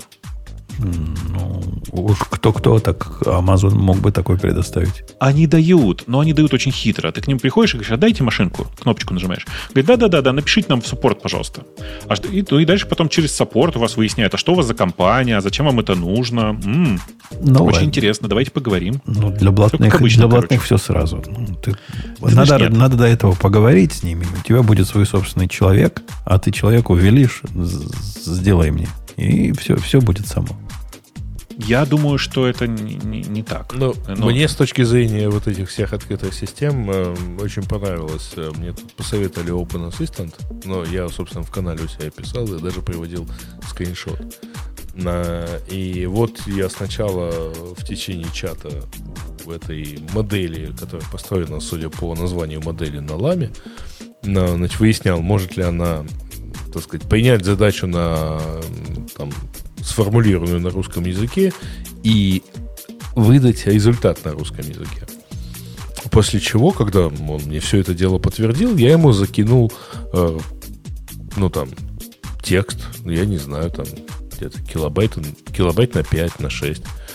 А, вот, с просьбой сделать пересказ и выдать результат на русском. А, он мне ответил yes. Ну, ну это же русский силах, результат. Да, да. В силах. Я смог. спросил, что ты имел в виду под yes, если я попросил сделать самое текста? Дословный ответ. Приходилось ли тебе делать такой вариант работы, когда точно должно быть, было быть но, но не могло из-за определенных обстоятельств? На этом месте завис уже и я. Я до сих пор ему ничего туда не написал. Я не понимаю, что ему ответить. Потому что а не вот ты смотри. философию железных людей. Ты, ты смотри, ты вот сейчас осуждаешь и тем самым не приближаешь появление э, искусственного интеллекта. Ой, извините, извините. Ютковские товарищи тебя осудят сейчас. Э, главное, чтобы это OpenAI не осудил. Когда он захватит. Если что, Open Assistant тоже основ, работает на очень маленькой ламе и, и опять же, отквантован в, в, в, в байты, короче. Ну, там просто сильно заметно. Э, разница в качестве очень сильно заметна. Ну, я поэтому, собственно, Хотя, казалось сказать, бы... Чувак хотя... из Гугла преувеличил, угу. а? Хотя, казалось бы, на очень простой задаче, кстати говоря. Вот они все умудряются ломаться на простой задаче. Это... Сделай самое текста. Да нет, современные GPT-модели давно не рассчитаны на построение сам, summary. Они могут, но это далеко не, лучший, э, не лучший инструмент для построения summary. Они изначально, GPT изначально часто целились в то, чтобы сделать summary. Но условно, э, я не знаю, пару лет назад, наверное, все перестали на, на это рассчитывать. Сейчас у тебя часто просто текст, который ты хочешь саммаризировать, не влазит в контекст даже. Кстати, mm-hmm. я думаю, что у тебя в, в, в твоих младших моделях лама вообще построена, если я правильно помню, в расчете на максимум в 4000 токенов, и у тебя, скорее всего, твой текст даже не вошел весь целиком в, этот сам, в контекст. Ну, не знаю, но в чат GPT он входит. В чат GPT даже в младшую, эту самую 8 гигабайт, 8, 8 гигабайт, не говорю, 8 тысяч, 8 тысяч токенов э, контекста. Mm-hmm. Это в два раза больше. Говорят, в GPT-4 уже начали отдавать 32 доступа. Да, кстати, да. кстати да. очень неплохо да, ну, помещается. Ну, ну да, и есть много разных способов, как вообще с этим работать, если что, но в целом э, еще раз, GPT-модели прямо сейчас не сказать, чтобы предназначены для саморизации. А, Google про паски поговорили. Мы про... поговорили. Scaling Up Prime Video мы даже гостя пригласили. Статья про то, что следует максимально минимизировать, максимально минимизировать. Мне нравится ваш ход мысли. Использование моков при написании юнит-тестов. Порой даже путем создания дополнительной специально для тестов и неиспользуемой в продакшене облегченной реализации тяжелых объектов. Ну, это, это, мы, это мы боком уже зацепили. Я думаю, можно проходить. Меня Мне больше нравится ссылка на, на Егора. На Бугаенко? Ну да, это смешно, конечно. Эм, так. Э, так, про DHH поговорили. Поехали. Веб-GPU и вообще графические API. Слушай, ну мне... Что за тема такая? Там Такое большая знаю, статья, которую я тебе очень рекомендую, кстати, прочитать. Она интересная. Э, обязательно сходите, почитайте эту статью. Она реально интересная о том вообще, что такое веб-GPU, зачем они нужны в современном мире. И все это начинается с истории вообще того, как, какие API были вокруг GPU построены изначально. Угу. И Женя, она прям... Главное, не включай свой сексизм, пожалуйста. А какой там сексизм? Ну, потому что девушка пишет. А, ну, окей, да, да. А то ж мы же знаем, как он сейчас начнет читать. Да я молчу. Женя просто... Это, я, думаю, что, я, думаю, что, я думаю, что Женя бы сказал, что это не совсем девушка. Но это тема для другого подкаста. И это другой э,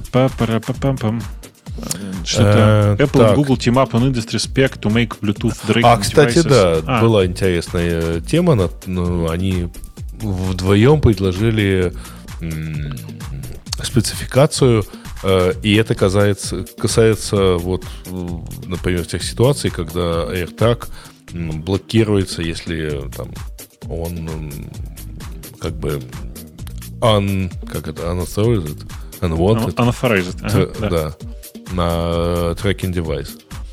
То есть они предлагают такой стандарт, который позволяет э, пресечь слежение за вами, за вами с помощью Bluetooth девайсов. Ну, это хоро- хорошая тема. Не очень понятно, mm-hmm. что о ней говорить. Ну, типа, да, молодцы, здорово. Молодцы. Это ерунда какая-то. Я, я, я сильно возмущен тем, что AirTag нельзя использовать для того, чтобы засунуть его в мотоцикл и узнать, уведут его или нет. Не-не-не. Ты совершенно волен использовать собственное устройство, но собственный AirTag для собственного устройства, для собственного мотоцикла. И что? Почему не можешь? На чужой не надо. Да нет, ну, это, ерунду какую-то. Такое впечатление, когда вы говорите, что вы бредите игры. Из-за того, что он пытается не следить за чужими людьми, когда мой вор отъедет от, подальше от, э, от чего-то, да, от меня, он да. скажет, о, рядом есть AirTag девайс, за вами могут следить издалека. Ну да, в этом и цель была такое. это далеко не сразу происходит, да. Да-да, это, во происходит много... не сразу, а во-вторых, у вора должен быть iPhone. Ну, у всех нормальных воров теперь iPhone. Под, под Android тоже есть приложение.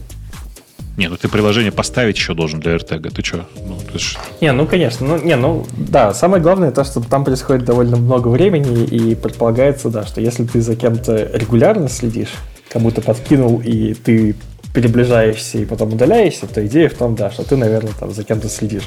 И вообще, а если... в конце концов. Угу. Да-да-да, говори. Вот, а если кому-то кто-то уехал с твоим AirTag, то, по-моему, там первое уведомление через сутки или что-то такое.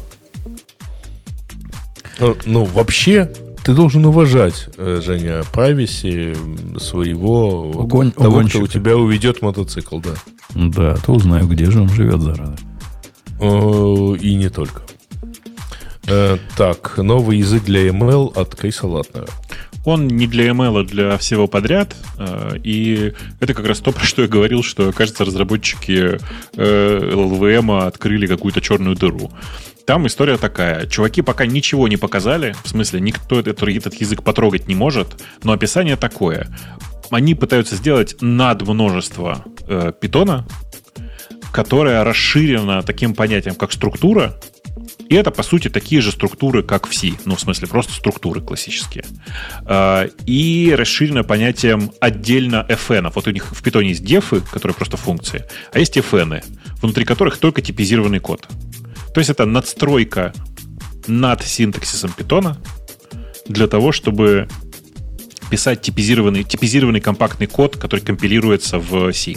Ну и сам питон тоже задним C откомпилируем. Ну да, но это настройка, не настройка, но это не транспайлер. Он, он в C компилируется, правильно? Не в питон. Он не, в, не даже не в C, он компилируется прямо в, в код, L... потому что LLVM, потому что... LLVM, потому что, ну да. Да. Окей. Ну, прикольно. Ну, типа, библиотеки ну, поддерживаются от питона. Да, блин, пока ни, ничего не поддерживается, потому что кроме этой демка, она нарисована ну, руками. А, Ребят, окей. там ничего нет. В репозитории лежит одна, один, один readme файл, в котором написано «тут будет когда-то код». Но если учесть... красивая. Да, да, где-то так. И, и если при этом учесть, что компания Modular, э, которая, которая, собственно, пытается это все делать, это малюсенькая компания, я уже не очень помню, типа на 10 человек условно, сколько они будут это все делать и насколько высоко будет, э, высока будет совместимость с питоном и, как следствие, с библиотеками, никто пока не знает. Но тут вопрос не размера компании, а размера инвестиций. А, а, а, а, ну, это же одно в другое переходит. Ну, ну в каком-то смысле. Не, не, ну в смысле, чисто теоретически ну, кстати, можно и пяти Компания уже здоровая, то есть у них уже есть раздел команды, и там уже много народу. Не-не, ну в смысле, у них же команда не, занимается не вся этим моджо, новым языком. У них команда занимается, ну, продуктом их основным. Что, в общем, логично, мне кажется. Ну да, пользу приносит. Короче, давайте а... подождем, пока появится какой-нибудь ага. код для того, чтобы можно было про это говорить. Сейчас пока э, обсуждать презентации довольно скучно. Э, так, мы уже обсуждали историю с э, incident э, that will be reported в судо. Но вот теперь очередной комит э, вносит ясность. Теперь, если у, значит, в соответствующем месте у судо а, указано, значит, что надо репортить, и указан e-mail и так далее, то тогда действительно будет выводиться сообщение, что incident will be reported to the administrator. Если же никакого e-mail не предусмотрено посылать, то никакого, так сказать, сообщения не будет, и, соответственно, и e-mail тоже не пошлют. Ну и сообщение поменялось. Раньше оно было просто инциденту, про инцидент да, будет доложено. Мы, мы сообщ, сообщим, да, кому-то. Да-да, а теперь а просто теперь, уточнено, что администратор. Теперь уточнено, что администратору, если на самом деле такое сообщение будет послано надо сказать, что в 99% случаев подобное сообщение будет видеть тот же человек, который это все э, Слушай, написал. На, на, сам, ну, на самом деле это сообщение будет сваливаться куда-то, и да, действительно, рот будет видеть, что you have new mail. Угу. Да, и по-прежнему, ну, это, ну, он будет падать в рутовую почту. Да. Не, ну, это все будет падать в рутовую почту, которую по-прежнему можно прочитать чудесной командой а можно rm-rf slash, да. Угу. А... Так, менеджер зависимости для Python, написанный на Rust. Это, короче, это, это не менеджер зависимости на самом деле. Это э, Армин Ронхер, который там много всего в, в своей жизни написал, э, э, написал очередную систему, в которой типа смешано все. Это установка модулей для питона, установка версии самого питона, и все это опять в виртуальную среду, и все это значит, в, в, в виде одного, э, mm-hmm. одного бинарника, написанного на расте. Personal One-Stop Shop. Shop. Shop. Shop. Да. For all his Python needs. Угу. Типа, кому это нужно, я не очень понимаю, кроме самого Армина, потому что он такой, ну, как бы он такой, он очень любит все Но, свое. Да, но он теперь все выложил. Нет, у него все выложил, все работает. Я думаю, что это довольно прикольно для тех, кто хочет жить так, как э, живет Ромахер. Я не такой. Угу. Так, э, Microsoft Edge отправляет информацию о всех сайтах, которые вы посещаете. Офигеть, а Google Chrome этого не делает. Да, так, ну, нет, есть браузеры, которые этого не делают. Там у них типа взят какой-нибудь Chromium, из него все выкинуто лишнее. Типа Brave. Там можно пользоваться. А, нет, Brave тоже отправляет. Нет, Brave тоже отправляет. Все отправляют. Да. А, Все, а, втор... у кого вы не отпишетесь. Да, да. Второе, вторая новость про, про Mojo. Mm-hmm. Э... Не читают. Так, э, в Go предлагают а? добавить новое расширение файлов. Мне кажется, это шутка чья-то. Мне тоже так. Это шутка Раса Кокса, он закрыл сразу же. Да. О, господи. А это на самом деле было под впечатлением от моджа. То есть моджа, файлы моджа могут заканчиваться на моджа огня. А, и Раскокс такой, а давайте добавим в конце эмоджи Гофера, потом поняли, что эмоджи Гофера нету, давайте добавим ASCII Но это шутка. Ну, так. такое себе, да. Я думаю, что я надеюсь, что насчет э, точка .fire в, в конце в расширении файла это тоже была шутка. Так, Слушайте, а я даже не знаю, что дальше читать. Ну, кроме того, что Твиттер кому-то вернул бесплатный API, ну, ну не всем, да, совсем не всем. В конце, в конце раз пишет, вы читали его, коммент, ну, собственно, сам пропозал? Он пишет, что до, до выхода 1.21 осталось еще несколько недель, поэтому у нас есть время аккуратно все это реализовать. Ну, понятно, что прикалывался чувак. Ох, да. да. Угу. Э, а, StarCode. Ну, давайте два, два слова про StarCode скажем. Э, Hugging Face вместе с ServiceNow запустили, выложили э, модель, которую вы можете поднять у себя сами. Это такая же LLM, как и все остальные, только натренирована исключительно на написание кода. Код пишет, ну, норм, но, конечно, до GPT, до, до GPT-4 не дотягивает сильно. Э, какие-то простые штуки, которые я люблю, ну да, работают. Ну, типа, качество, э, как, как я уже говорил, оценивать надо по самому лучшему игроку. А самый лучший игрок в этой ситуации пока все-таки Copilot. Но здорово, что можно у себя это поднять, смотрите. Типа, хоть какой-то прогресс. Жень, ты будешь пробовать? Ну, попробую. Я, я уже частенько в, в лимиты упираюсь. Уже два раза уперся в лимиты GPT-4. Знаете, да, как, GPT-4. Как, как обидно, когда а я тут случайно включил GPT-3. Он такой быстрый стал. Вы ага. видели, он прямо летает просто. Только у тех, кто платит. У тех, кто платит. А у тех, кто платит, ну да, ну я плачу. Да. Он в раз и все выдал. GPT-4 по строчке. Тух-тух-тух-тух-тух-тух-тух-тух. А тут сразу. Красота. Но тупой же даже. Третий, но для программирования он плохо подходит. Да, не только. Не только для программирования. Не-не, просто к хорошему быстро привыкаешь. Конечно, конечно. А, Раньше казалось за счастье, да. третий, да. Ага. Ну, ладно. Ладно. Окей. Окей. Да. Давайте сворачиваться. Uh, давайте. Крути, Жень Шарманку. Давайте на этой оптимистической ноте. Го- гость номер один и гость номер два. Леха и Егор, спасибо, что пришли. Мы, мы ценим, когда гости приходят. Не часто это происходит, но когда происходит, вы, вы, дорогие слушатели, видите, когда просто пришли люди с улицы и сидят тут в компании таких э, как монстров и зубров не побоюсь этого слова. Не, не, да. Жень, ну тут важно, что пришли нормальные гости, а не как обычно. Тут почему? Обы... В основном нормальные. Некоторые Егоры не совсем нормальные. В да. основном нормальные приходят. Ну, у пару нас, знаешь, у нас, и, у нас пару случаев было. Один и из... Лехи тоже у нас были ненормальные. Один, да. который тебя молодым человеком называл, и второй Егор. Да, ну это ушло, ушло. Мне кажется, и девушка с хвостом. Их, нет? Девушка с хвостом тоже была специфическая. А так остальные нормально приходят, и мы их не выгоняем в процессе. Так что, чуваки, спасибо, что пришли. Поддержали спасибо, наш подкаст. Да. еще. Э, ну что, Спасибо. давайте все. На этой оптимистической ноте мы с вами до следующей недели услышимся. Заходите на Friends Radio ну... T и платите баблосики. И в чат тоже ходите, за человек пожалуйста. такой, а? Да. да что Просто ты... поддерж... На, поддержите Надо как-то разбавить эту коммерческую часть. Поддержите Умпутуна, ему не хватает на покупку новых он интересных железок. Он вообще падает. Мотоцикл. Да. Мотоцикл собираюсь новый покупать. А, ну, ну или ты, так. блин. Все, пока, поехали. Ну окей. Пока. Пока.